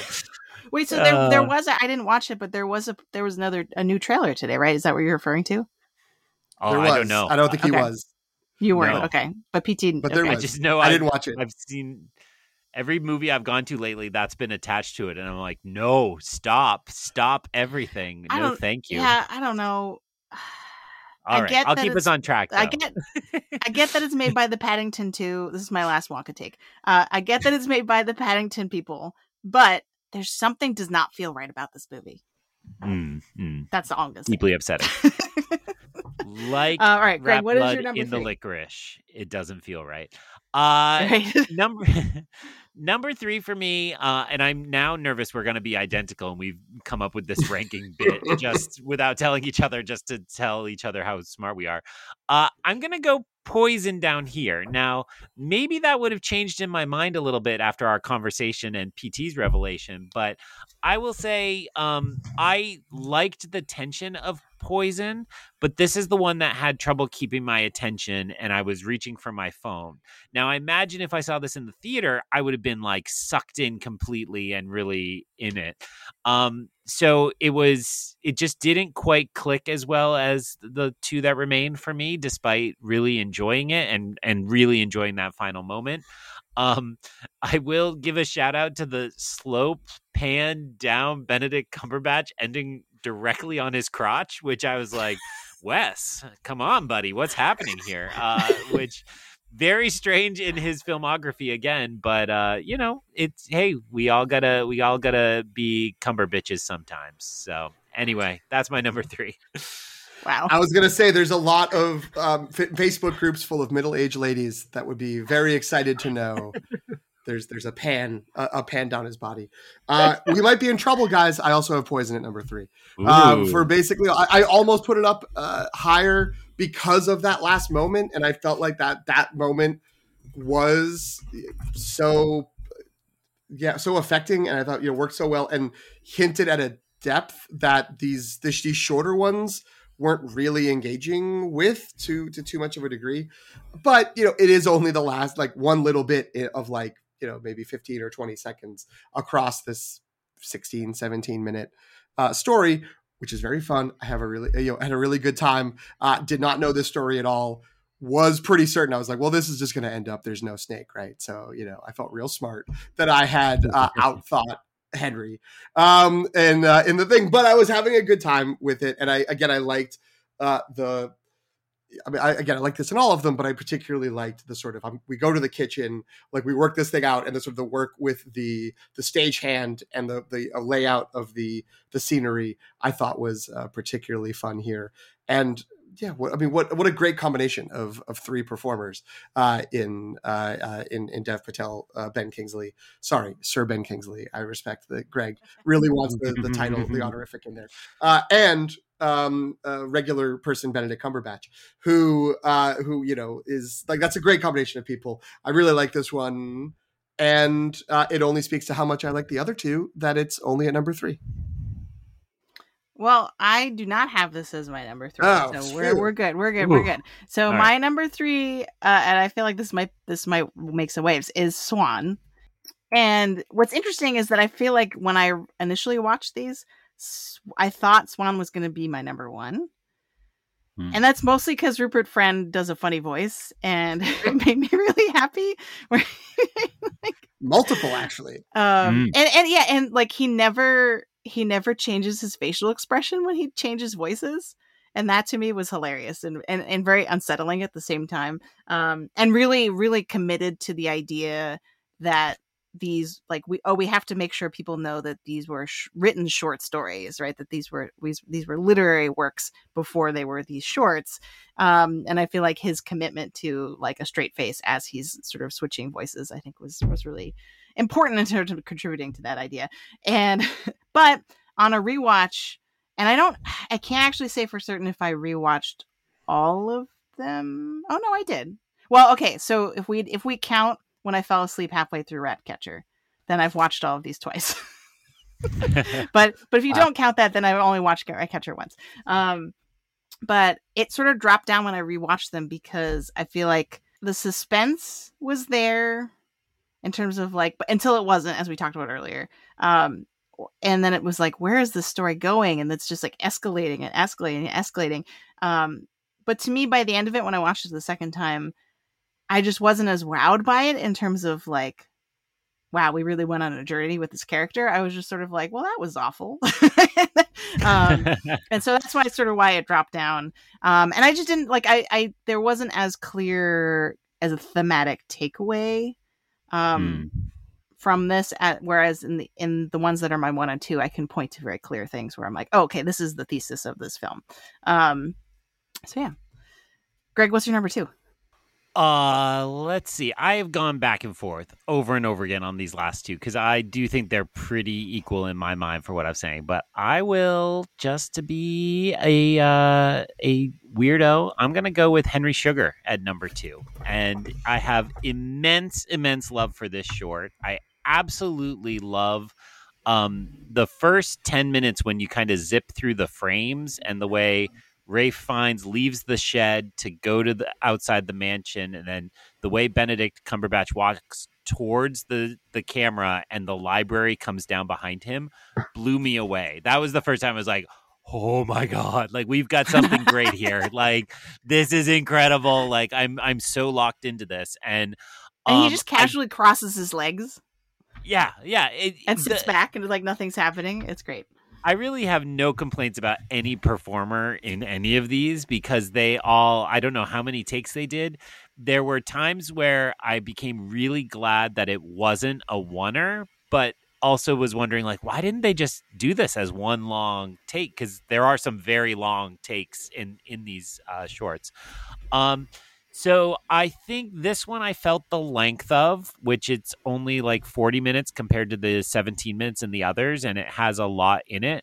But especially on the rewatch, kind of the I don't know the around the two thirds mark. I'm like, oh, this this is still going, huh? Because there's a lot going on. Uh, around the time Benedict Cumberbatch is throwing money, I was like, oh yeah, there's still a lot of this to go. Um, is that the Muppet. Christmas Carol balcony? Oh, I don't know. I don't it looks so, exactly but... like it. The one that Scrooge comes out of at the end and is like, "I'm changed man. Merry Christmas to you all." I swear it's the same one.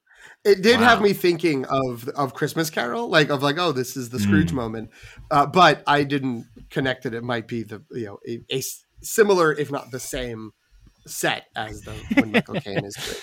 Sorry. Um. So, uh, well, and I also want to shout out why uh, the, an under spoken moment I love, at least, I mean, I haven't heard anybody talk about this. I actually really love the moment. It's once we enter Dev Patel's piece of the story, ZZ Chatterley, uh, or Chatter, Chatter, Chatterjee, I, I, I think the, it is, but I'm not sure.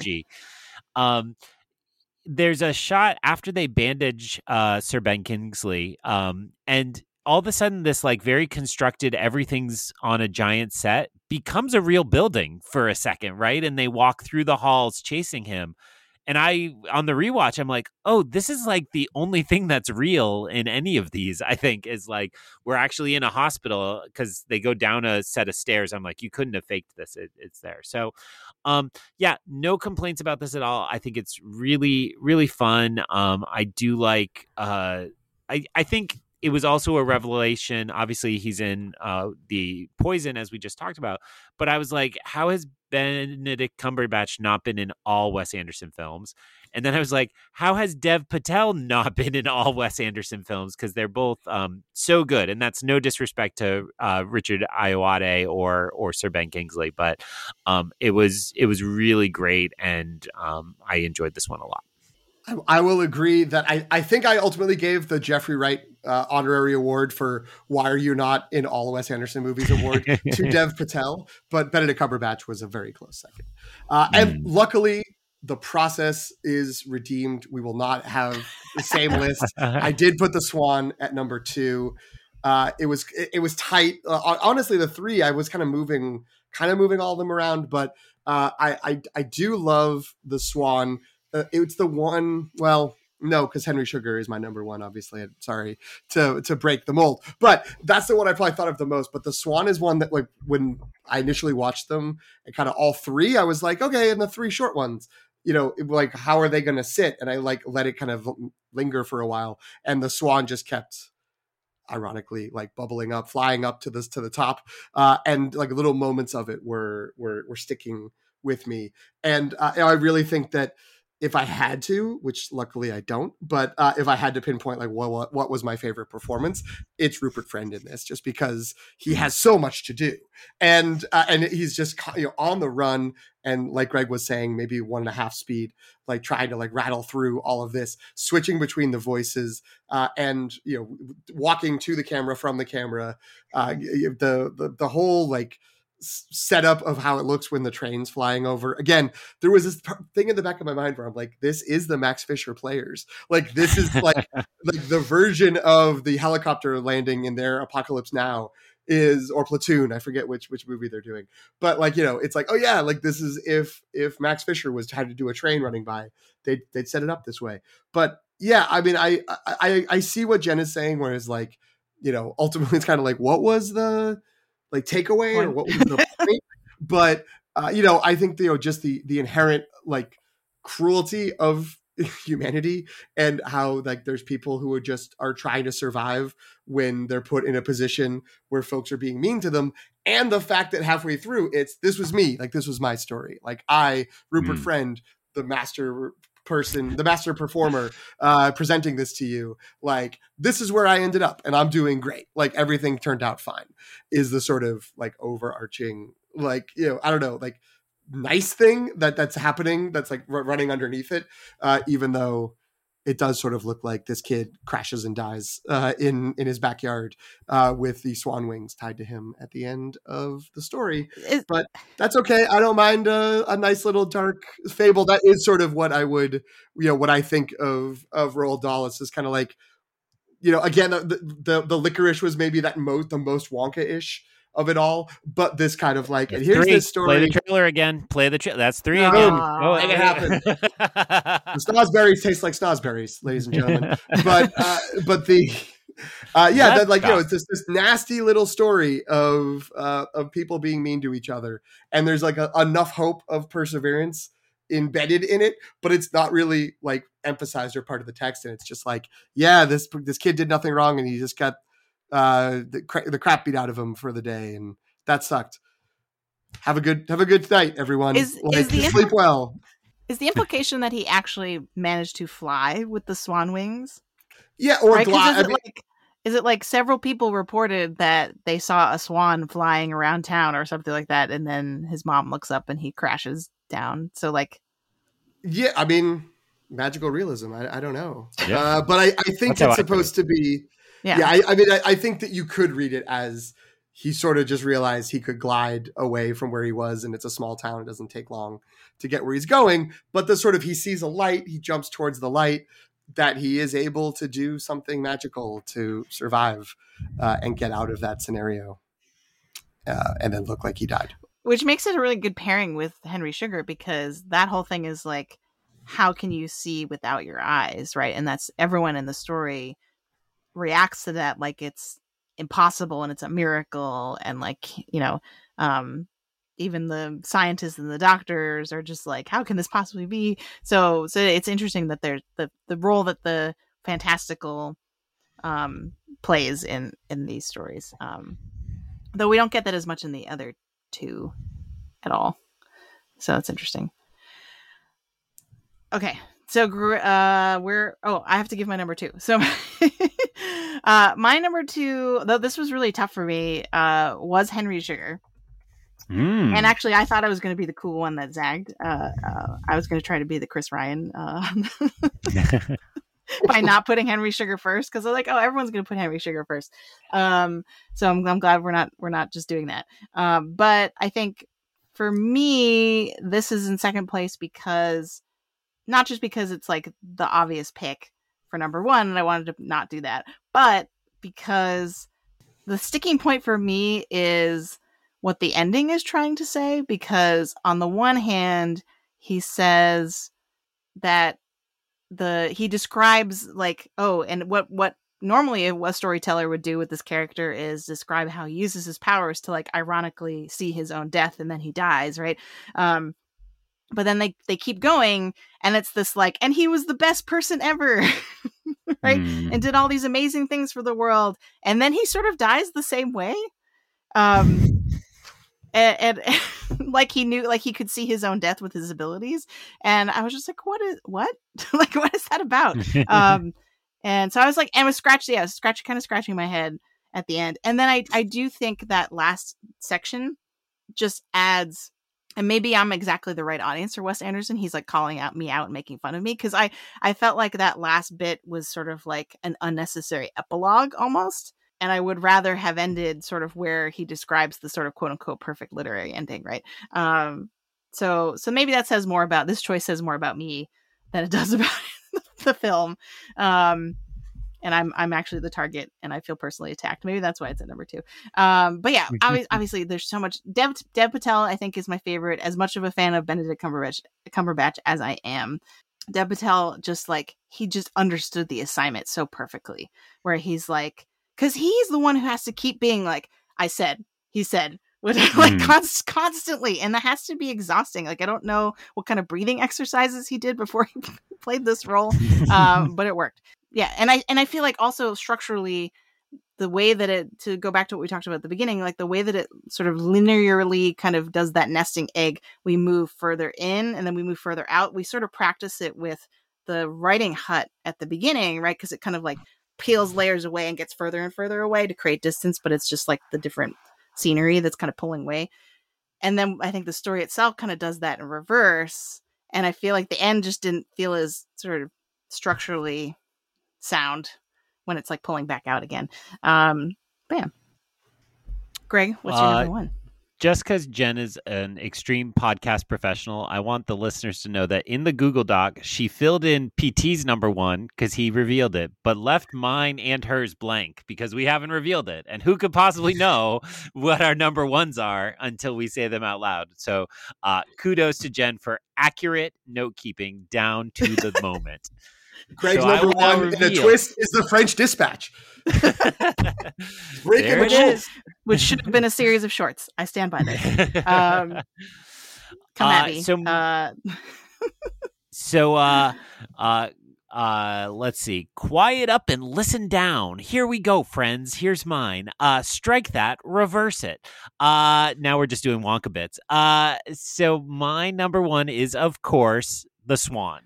Uh, I want to flash back to uh, the last time I saw uh, both uh, Jen and PT in person was at Celebration Anaheim, and Jen and I had to stand in a very long Ewan McGregor line. And at least when I was standing in the very long Ewan McGregor line, I saw Rupert Friend sitting at a table. And I don't know how his weekend was, but he was by himself at that moment because he'd only played one small part in one small Star Wars show. And some might say it's a little soon since we only met you Thursday night to pay lots of money for your autograph.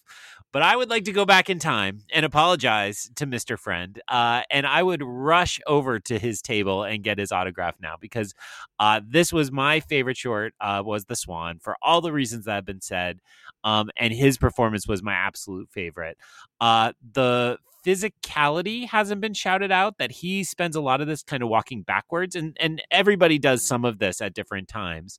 But i also thought the artifice uh, was more on the surface here in ways i really enjoyed that there were little uh, hatches that popped open uh, more frequently in this one and it looked uh, faker in in a lot of ways and i think that was really fun to be telling your most serious seeming story for at least two thirds till the magical realism happens, um, but to kind of make it as fake as possible. And um, you know, when the the little boy appears behind him, and the the stagehand reaches out and has to, I think, take away. I want to say it's his bird and then put his hands in bindings and uh, so on. Um, I just also want to shout out this. Uh, well, then to finish the Rupert friend, uh, my my uh, Zencastr name, which I'm now pointing to for people who can't see the video, is Rupert Friend's blue Converse because they were awesome. Uh, that he was wearing some classic blue chucks, and uh, he was wearing a director's uh, style suit, which I associate with Wes Anderson. And I believe that goes back to Wes Anderson's American Express commercial, which uh, you could go find on YouTube and is one of uh, the many things that get counted on Letterboxd as uh, Wes Anderson directed shorts is his American Express commercial. I think it's pretty much the same suit, and it's you know if I were to picture Wes Anderson, he would uh, be wearing this, despite the recent photo of him with Benedict Cumberbatch, uh, Emma uh, from Harry Potter. Uh, what's her name? Emma Watson and uh, Watson, yeah, somebody else and Scarlett Johansson, uh, looking just like the uncoolest guy at the cool kids table somehow. But I would still put him in this suit, and I take that to mean this is the one that Wes sees himself in. And I think it's pretty easy to believe Wes Anderson was bullied when he was little. Maybe not this extremely, but um, the fact that he would dress Rupert Friend as himself uh, in this one is is touching to me, and and it is you know I do think it goes on a little long. Um, I also have to say it extends this weird subcurrent across so many of Wes Anderson's movies of animal cruelty. Um, and obviously the the Ratcatcher does too. But you know, uh, Tenenbaums kills a dog. Uh, um, Moonrise Kingdom kills a dog. Uh, uh, I think Life Aquatic they abandon a dog. Cody, no, Cody. Oh, we have to go back. No, no we don't. Uh, and so there's just this odd streak of like a little darkness around kind of dead animals, and the swan is kind of one of the more gruesome things, one of the more violent things.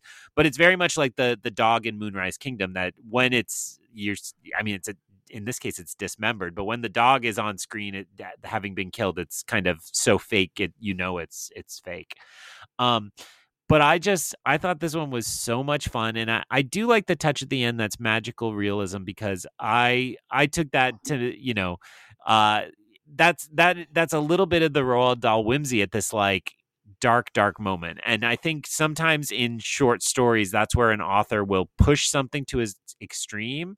And I thought that was this one, and just retreated at the last moment to be like, I just can't quite do it. Um, so that stood out to me and, and is something I like in short fiction when authors do that. So, uh, yeah, let's be dark sometimes, Wes Anderson. Uh, we like all that. Oh, also, the snake Maybe... was killed in Darjeeling Limited. I forgot that one. I was trying to count them all in my head. I don't think there's an the... animal in Grand Budapest. Is there? Jeff Goldblum the the most noble animal of the animal kingdom is Jeff Goldblum getting killed. my conclusion from what you just said was that Wes Anderson must have had a very traumatic loss of a pet, or like grew up where people were mutilating animals or hunting or hmm. something like that, and it really traumatized him. Because if he's the stand-in for Rupert Friend in this one, right, and the and the the horror almost more than the cruelty directly uh, perpetrated to the the little boy, right? He almost is more upset at the the uh, the killing of the birds, right? Because the story mm-hmm. opens with they have this the string of the little birds that they like, and it's like really well described. I want to say because they describe multiple birds that they've killed, or name yeah. at least name multiple types of birds, and then the swan. So this one's the title. I think you just explained why you just explained my rankings because the two with the traumatic animal things are at the bottom of my list. so well, and remember the little boy says, "Don't kill the swan." Uh, I he, she could have cygnets in there, which I yeah. believe is the word for a baby swan. And mm-hmm. so that's his concern. And what happens at the end, except the mom comes to comfort the little cygnet, right? The him yeah. who has just flown. So it's it is a, a weird kind of parallel, a doubling to steal PT's word from earlier. So very uh, traumatic uh, also, for fans of the trumpeter swan. Mm, oh, true. which uh, I was, Rupert which I was one. Rupert Friend is also underrated in um, in Asteroid City too, as the country western singer. Oh, yeah. Um, he's I almost so forgot that great. was him. So so great. So uh, more Rupert Friend uh, everywhere. I'm I'm a big fan now. I mean, he might have won the Jeffrey Wright Award if he hadn't already been in Asteroid City. So he might have won in Asteroid City. Hmm. Uh, so my Wonka double ha moment from uh, what Greg was saying was uh, realizing that he uh, wants to apologize to Rupert Friend for not talking to him, but doesn't want to apologize for us to us for forgetting that we had lunch in Chicago during Seas. Uh, and oh, you're right. You're right. But that's okay. That's all right. It was yeah, a good setup right. for the story. Uh, there was anyway. so much poutine and so much chicken pot pie. It's all a blur. So just a lot of carbs and gravy. It was. It was. Uh, but it was cold, so it was okay. We needed it. And um, you guys were, got to go and see uh, Ant Man and the Wasp versus Quantumania or whatever, however the title is set up. Uh, a movie we missed, that we missed the first twenty minutes. It didn't matter. Still have um, not watched the first twenty minutes. you still gone back and watched it? No, and it's only like wow. we only missed like ten. It wasn't even that much. Okay, well, but, with previews, I guess you're probably right. Yeah, but um, we still, anyway. I still haven't played it. Yeah, it's fine. That movie's fine. It's not good, but it's not bad. Uh, so my number one, this is another Last Crusade versus Raiders of the Lost Ark moment where it's like mm. everyone's so happy to zag away from the favorite that I got to sit here and be like, but the favorite is actually the right choice, uh, or whatever. It's my choice, uh, and it is it is Henry Sugar. Uh, as as number one. Uh, you know, I think maybe uh, I'm I, am i am just uh, it's a, it's a size issue where I'm like, well, it's twice as long, it must be twice as good. But uh, I, I, do think it anchors this whole project. I, I, don't think the other shorts work without it. Uh, so in that sense, I think it's important. It's the only one I think stands on its own. Uh, whereas I think the other ones, like you can watch them on their own and it's fine, but they don't really make sense without each other, and especially without this one. Uh, and uh, I will say, and this is not like a, a defense, but I as as sort of my, I guess my uh, version, my interpretation, especially in light of some of the earlier conversation of what uh, we've mentioned a couple times, and Jen was saying was like, I, I don't know, I didn't like the moment where it was here's the potential end. Is that feels like like that the the extra part after the this is what the end could be it is the is what makes it a story like greg said earlier of this is a someone who against their best wishes and intentions grows because of eastern philosophy and like becomes a better person. Like because that moment that like uh oh like you know the the liter- the, the story you're expecting or the story you would expect is the sort of traditional british mid 20th century version of a story, or at least mid 20th century story, that's the Twilight Zone episode, which is here's mm. this thing, this magical thing that you find out about, and you get this information, and you put all this work in, and you just get right to the point where you're finally going to get everything that you want, and you die. Uh, and it's like just when you could possibly have gotten your dreams, you know it's like you break your glasses when you could read all the books. Uh, it's this like oh you're, you're you're all the things that you worked towards was a waste because your life ended. But it's like well that's the easy ending. What if the ending is instead that all this energy and all this work I put into it, uh, I actually grew and I learned and I could be a better person. And let me try to figure out how to do that and maybe it's too long and maybe it there is actually it feels like it's five minutes of him throwing money off the balcony i don't know if it is actually that long but it's like individual i, I like that it's like one bill and then you watch it float down and then you hear someone be like hey and they're like, like you can keep it. like, okay. Uh, and then they like walk away, and he does it again with someone else, and then it's finally like, all right, whatever. Um, but I, you know, I, I liked that. I thought that was that was funny enough to be worth the amount of time on it. Uh, and then, yeah, I did not expect the sort of branching out of and all the costume changes of all the different disguises he was wearing when he took on different identities. That like sort of uh, altruistic "Catch Me If You Can" uh, beat uh, of uh, what was going on there. Uh, I, yeah, I just liked all of that, and I liked the way that again it told a story of you know this this person who, uh, as as alluded to in the intro, was like ni- neither bad nor good, but just sort of this this rich leech on society who was not really doing anything learned through this uh, what, what could be this sort of like ooh weird eastern magic but actually was like oh i guess centering myself and looking at things i can realize that there's more to life than just trying to win some bets and i should instead uh, try to try to do something beneficial for the world. What a nice story and what a nice thing to share and i thought that it, it did a really good job of matching that's Wes Anderson matching that story to sort of his uh, aesthetic and presentation of things. That is my number one. I am now realizing that the opening quotes that I chose for both of you match your number ones. Hey, oh, nice so, job. Nice job. What a good friend I am. um, okay, so my mine's poison. I'm not going to say too much about it because we've already talked about it a lot, but um, as I type it in diligently uh, into our chart, um, but for me, the suspense of this was really great. Almost in like a Hitchcockian way, but it's like if if Wes this is Wes Anderson's version of Hitchcock, right? In some ways, um, because it's so tense for so long, um, and I and I just really love the ending of this. And I guess really, yeah, it's interesting that for me, the rankings really depended on how they ended and sort of how what I took away from them at the end. Because this one, when it ended, I, it blew my mind. Where I was like, and I guess this just means I'm a lot more gullible than PT because I did not see that there was no snake coming. There was no evidence in the other shorts to indicate that this would be a bait and switch situation, and that you know I was like, oh, there actually is a snake because because like Henry Sugar is so meticulous about how medical it is. Um, I mean, there are actual doctors in it, so that makes sense. But you know I mean? Like to me, that primed me to not really think consider the option that there was no snake. And so when there is no snake, it really blew me away. And I was just like, what does this mean? This can mean so many things. And my mind started reeling of like the the the snake was actually a metaphor for like our fear of living and like I, like I went off the deep end with like trying to interpret this ending and and to me it works on two levels. It has sort of this like existential sort of philosophical actually very very asteroid city sort of like contemplation of like oh this thing we were so terrified of actually doesn't even exist in the situation. Um, and then i thought it was a really nice we've talked about how the story in other ways was a really nice ending like uh, or nice um, film to end the set on and i feel like it also is that because when you re- when you reveal that the snake is gone is not actually there um it goes back to the thing i was talking about earlier about like the tin is non-existent Mm. right like like if there's this this lack or this empty space i don't mean that in a freudian way i mean i mean that like Mhm. um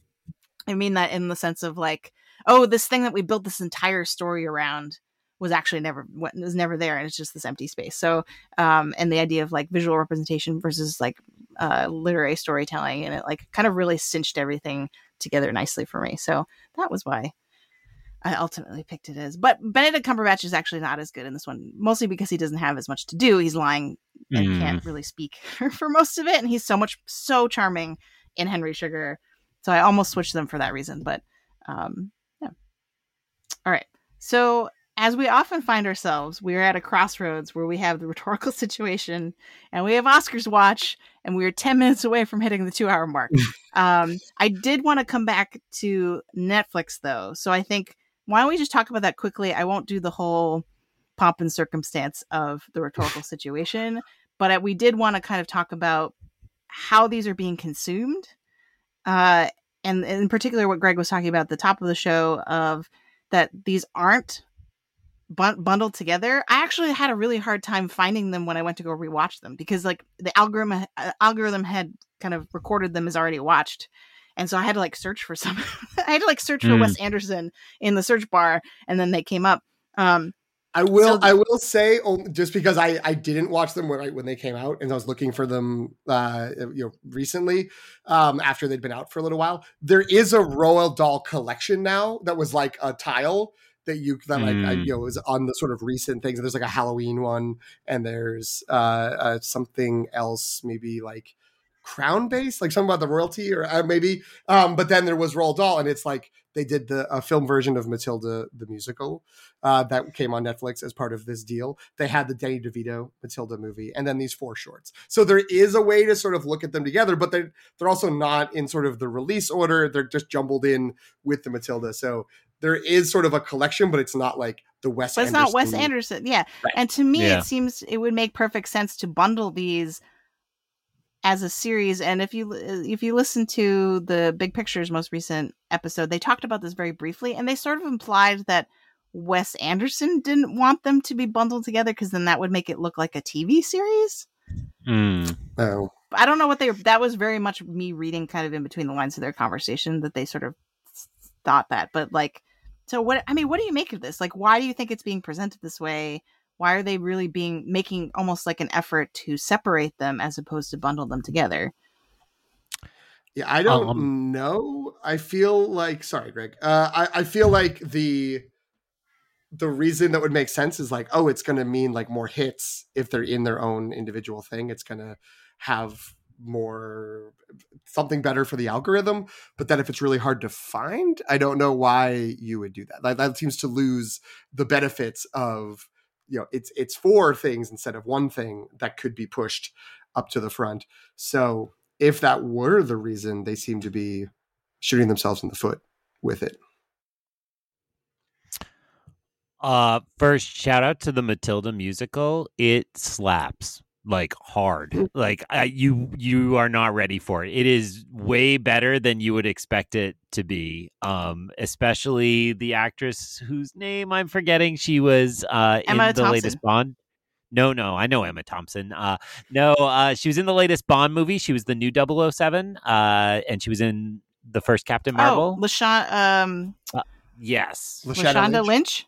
Yeah, yeah. Lynch. She's yeah. she's Miss Honey, and she's awesome. Uh, and the little right, girl yeah. is great too. But yeah, uh, don't sleep on the Matilda musical. Uh, so I added a little bit to the rhetorical situation. Um, uh, and since Jen won't play the music, there he goes.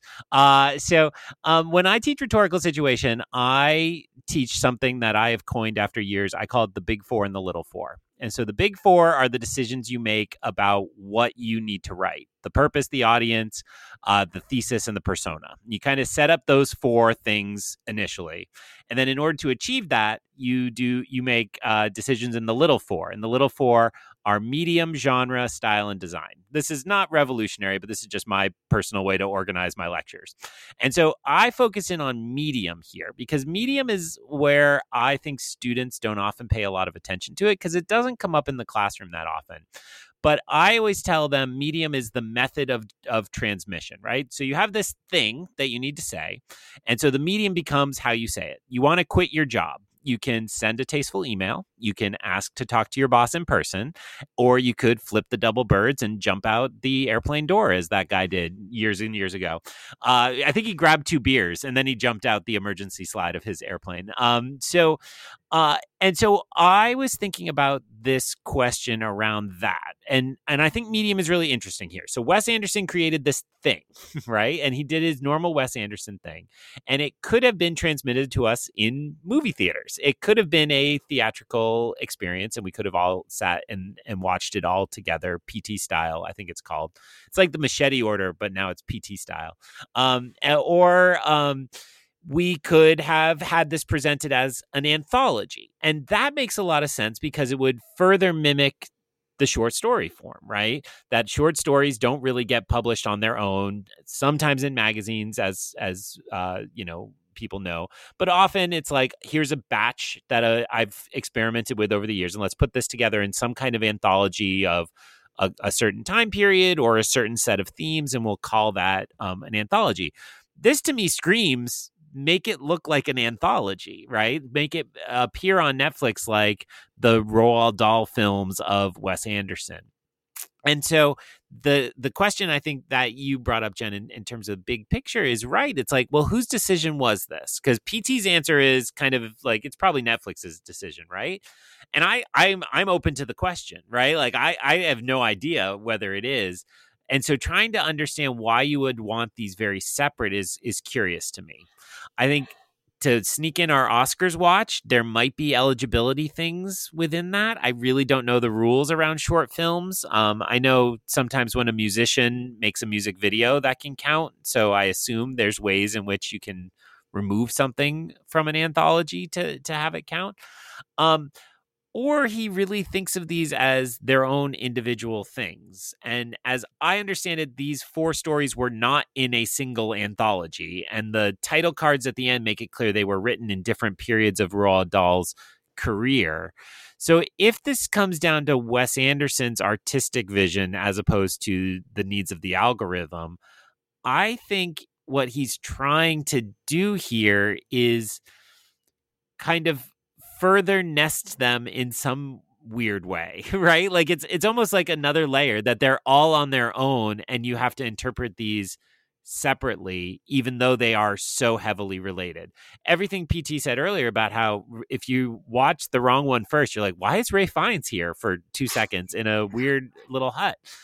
Um so I'm I'm thinking a lot about that, right? And and I think that then becomes a question of you took a short story and you turned it let's just fudge the details and say you turned it into a stage production that you then turned into a short film. That is a person who's really interested in what each kind of medium Hmm. can deliver for a specific theme or a specific piece of content.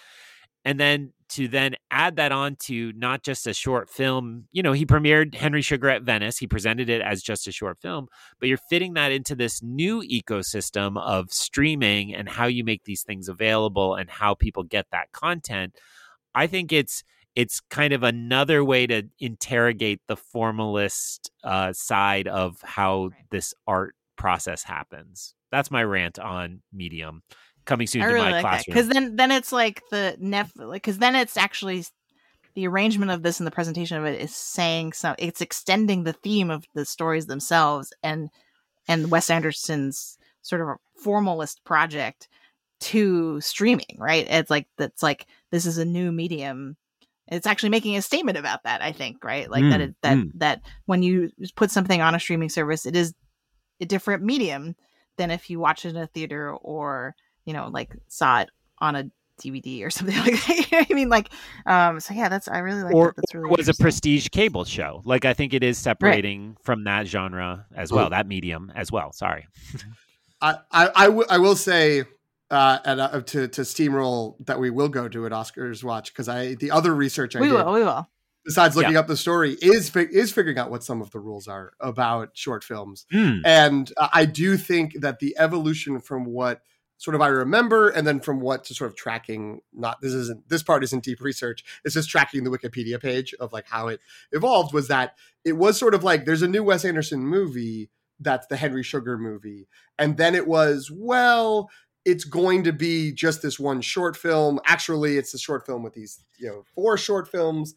Um, so there's three additional ones it feels to me very clearly that for a while, when this was being assembled, it was going to be like French Dispatch, as we said earlier, uh, a little collection, like one sort of hour, 30, hour, 40 minute collection of things, all sort of inter- presented as one unit. But w- one of the main qualifying rules for a short film is it cannot be more than 40 minutes and the wonderful world mm. of henry hmm. sugar is 37 minutes uh, and so it's just sort of like okay if this is presented on its own this can qualify in that category which you know certainly when they were making these decisions it was like well both of these wes anderson movies are just going to cancel each other out if there's a push for you know feature uh, awards so maybe that was the crass decision that was made although i like all the things that greg was saying about the actual creative artistic uh, you know craft decision of uh, craft versus crass of uh, making this a collection of short films that sort of exist on their own that are bite-sized things that you have to sort of do the work to link them together uh, instead of just having it fed to you as like next episode will play in five seconds because you finished mm. the previous one I it didn't even suggest them to me just to pinpoint that as well. Like, you know, I finished the first one. It's like, don't you want to watch Love is Blind? I'm like, what? Reptile? no. Like, serve me the next Wes Anderson short. Like, if you're going to force did pop me. up for me, but I don't Okay. think it was in any any order, discernible order. It was just random. Yeah. So I don't know. Yeah, it's really interesting because like it couldn't it couldn't just be like Wes Anderson shorts and then they're all there. Like it was like you had to actively work hard to find them, which was from a Get, viewer's get out of my Google was, like, kinda history. My sartorial choices are my own. Just because I search for Wes Anderson shorts, that's my business, not yours. the tiny mouse in the netflix algorithm was like greg cass he doesn't like wes anderson let's give him something else He's a That's love really is funny. blind type of fella. oh boy.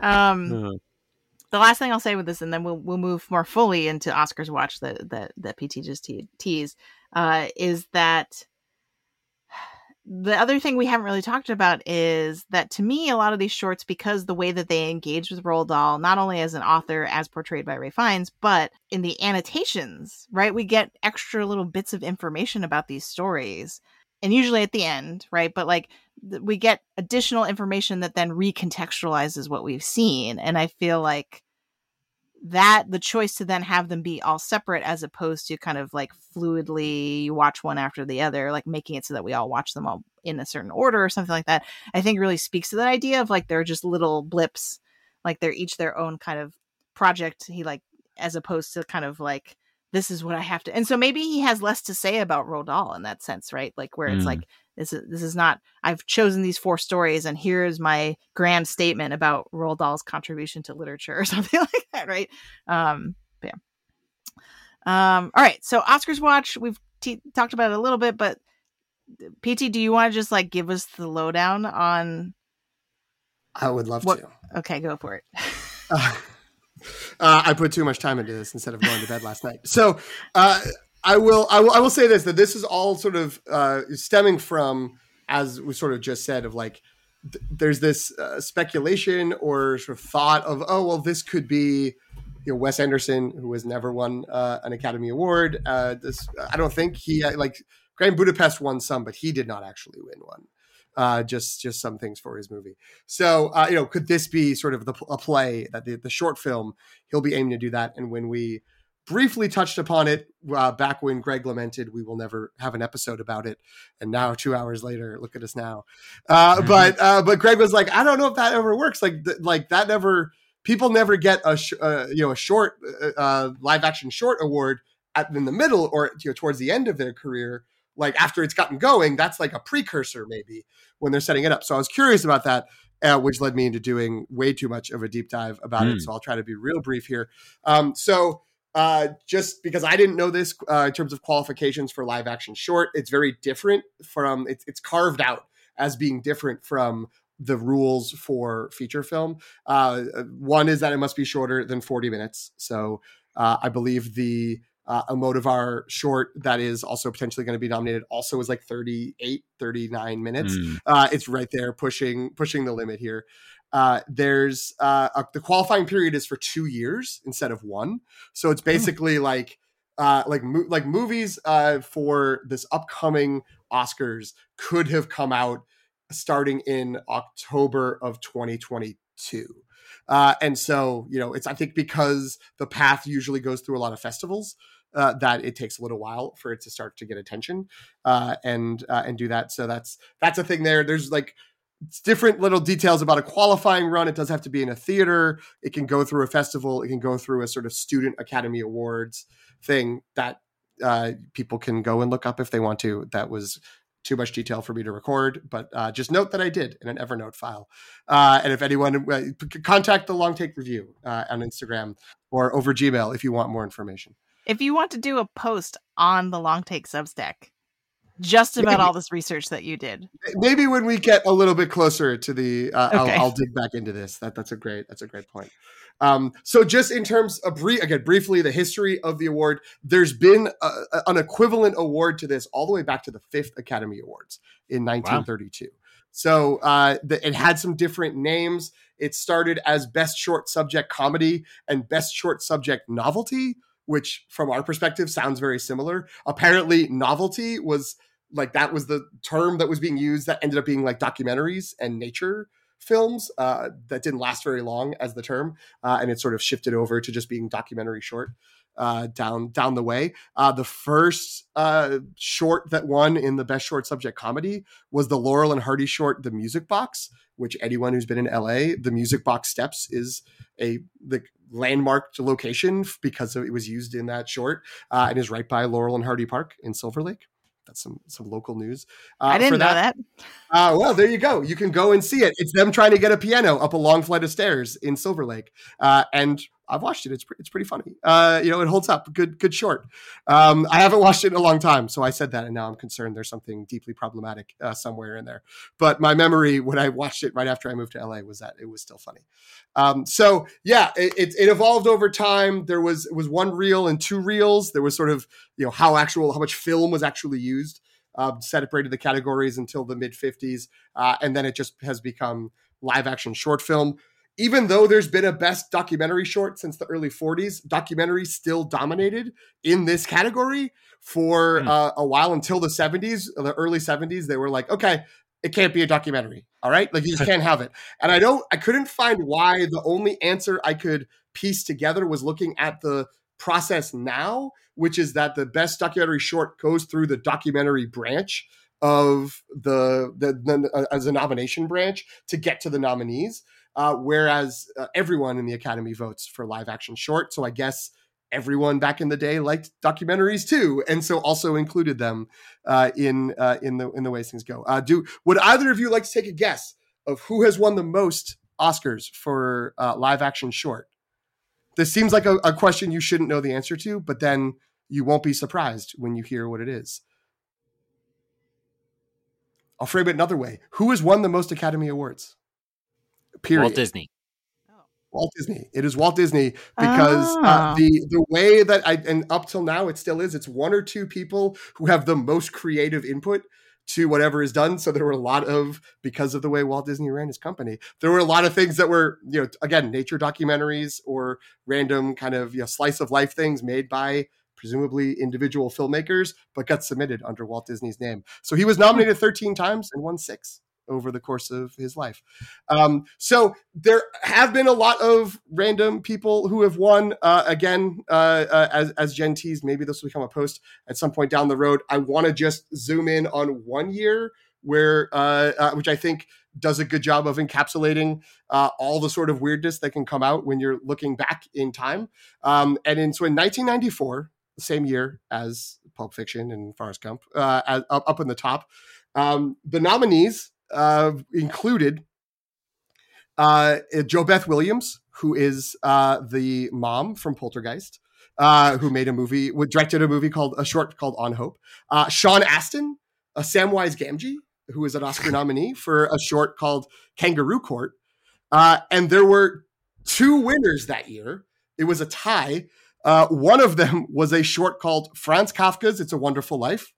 Uh, top notch, uh, exceptional name. Uh, won by Peter Capaldi, a former Doctor Who and star yeah. of The Thick of It, Academy Award winner.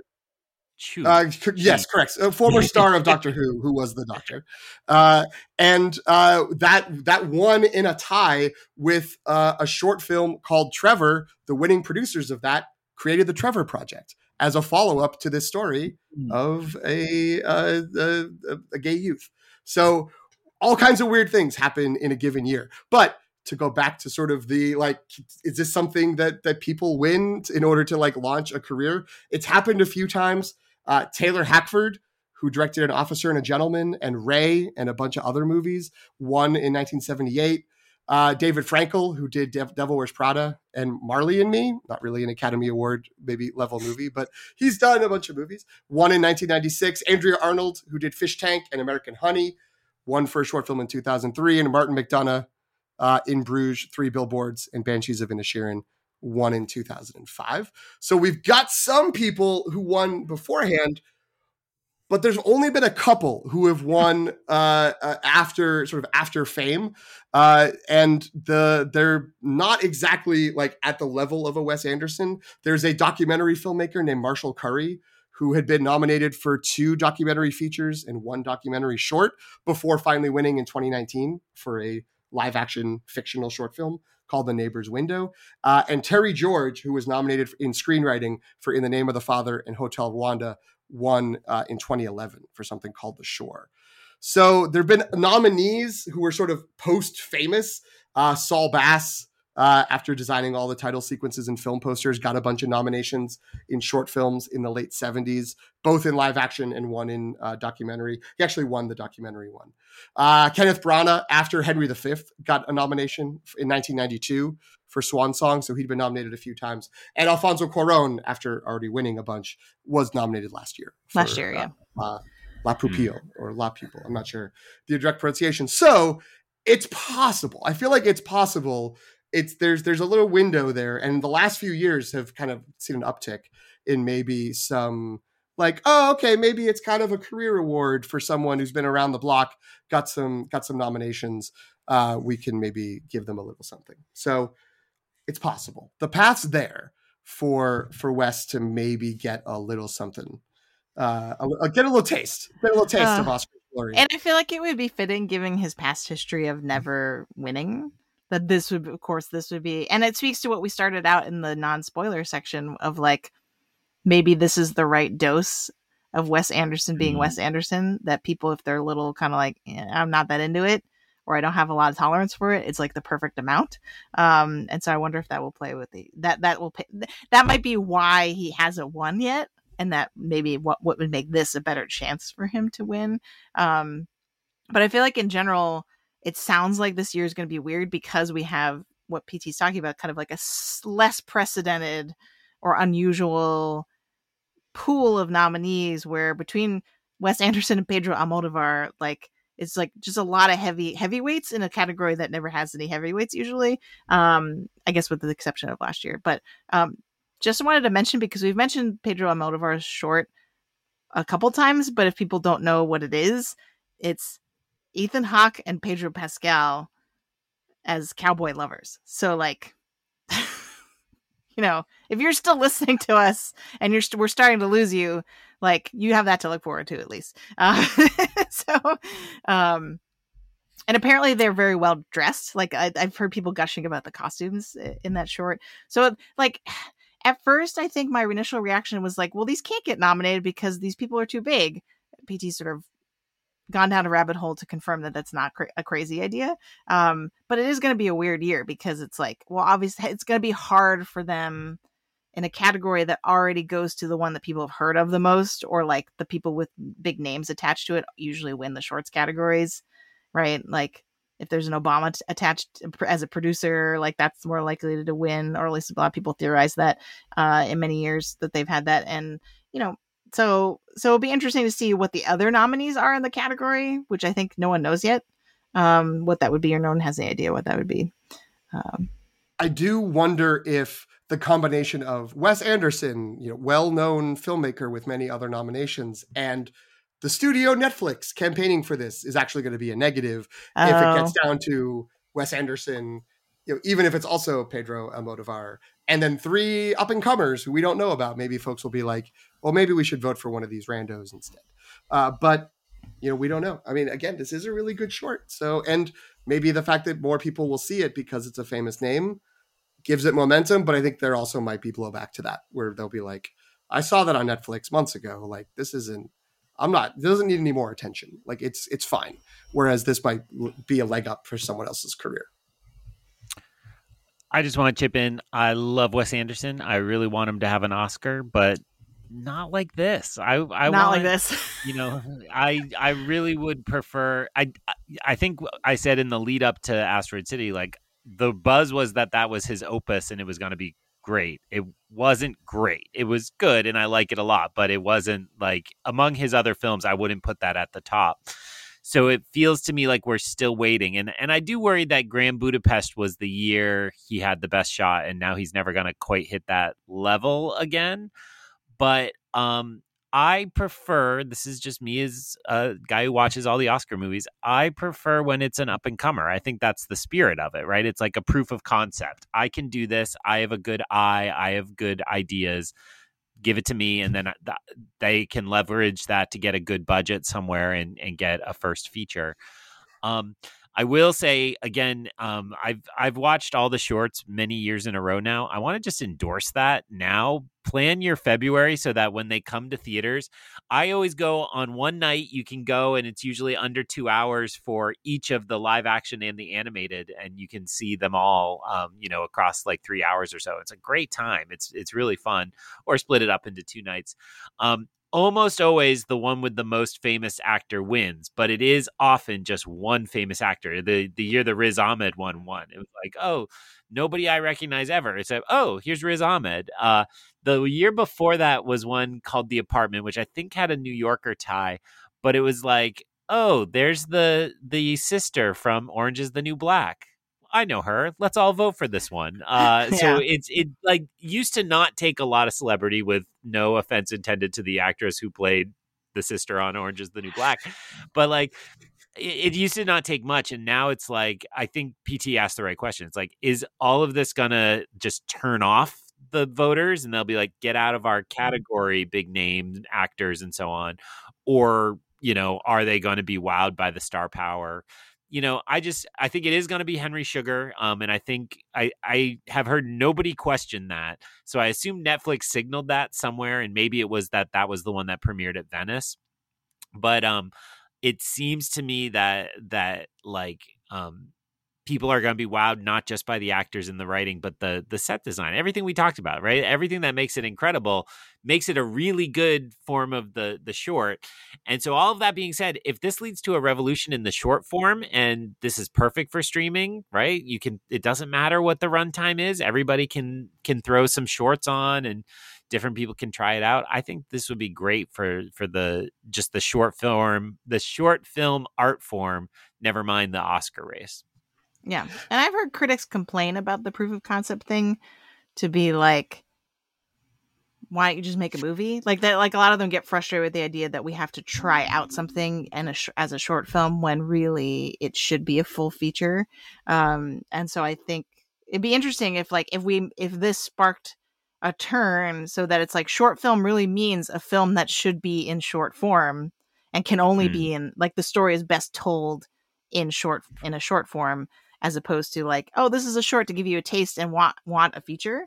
Um, i think that could be really cool because that would actually justify having the short film category at the oscars more because right now it really sticks out in a way that i think at least in the ceremony doesn't make sense. Well and it'll be interesting if this sort of gambit is successful for either wes anderson or uh, pedro almodovar because then is it going to be oh you know ridley scott's never gotten uh, an oscar he's going to make a couple of short films next year to see if he can get his way in like that's the way to do it. Like is, is that going to be good or bad? Does that mean that like people are going to want to watch 30 minute 35 minute short films again? Are they to get some prominence in the streaming site? Or is it just going to crowd people out? And uh, you know and and maybe because of the change of technology and the change of access to you know you don't need to buy however many feet you know miles of film to make a, your own film you just need like a you know good hard drive that you know yeah go and make a full feature full feature instead of a short film now but uh but yeah it's it is interesting that like this could be a, a pivot point for that category and what it means for uh, the industry as a whole. I shouldn't say industry for the, the, the culture of filmmaking. All right. Well, once again, we conjectured that this would be a shorter episode because we're talking about shorts. There was nothing short about this episode. so we think we're going to end here. PT, where can folks find the long take review? they can find us on both Instagram and Threads at, at the long at the Long Take Review. Uh, and if they would like to contact us, send us an email, uh, give us any feedback or suggestions. The Long Take Review at gmail.com. And Greg, where can everyone find the great work that you do when you're not here? I am on Instagram and uh, Threads as well at Eyon Canon, E Y E O N C A N O N. Uh, also, eyeoncanon.com. Also, Obi Wan Cast on Letterboxd. I'm just going to keep plugging the Letterboxd. Everybody should turn into Letterboxd Bros because uh, it's fun over there. So, uh, thank you for having me on. Uh, really, when Jen said, Would you like to talk about the Wes Anderson shorts? I didn't let her finish the question before I said yes and had already logged on to the Zencastr. Uh, so uh, I'm glad we found time for this one um, and uh, really looking forward to award season ahead. As you plugged at the beginning of the episode, we've got some good stuff coming up. Oh yeah, for sure. And you can find me at Sopchockchai, S O P C H O C K C H A I, on Instagram and Threads and you can find me at Qui Gon Jen on Letterboxd. Thanks, everybody. Bye, folks. ironic, the short. It's not a short episode about shorts. it's four Still not though. the short take review. It's not the That's short true. take review. That's right. We're not called yeah. the long take review for nothing.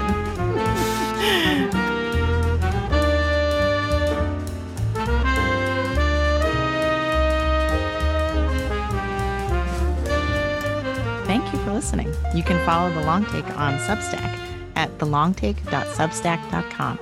Subscribe for free to receive reviews of films with Oscar buzz, as well as new films and series from pop franchises like Star Wars and Marvel.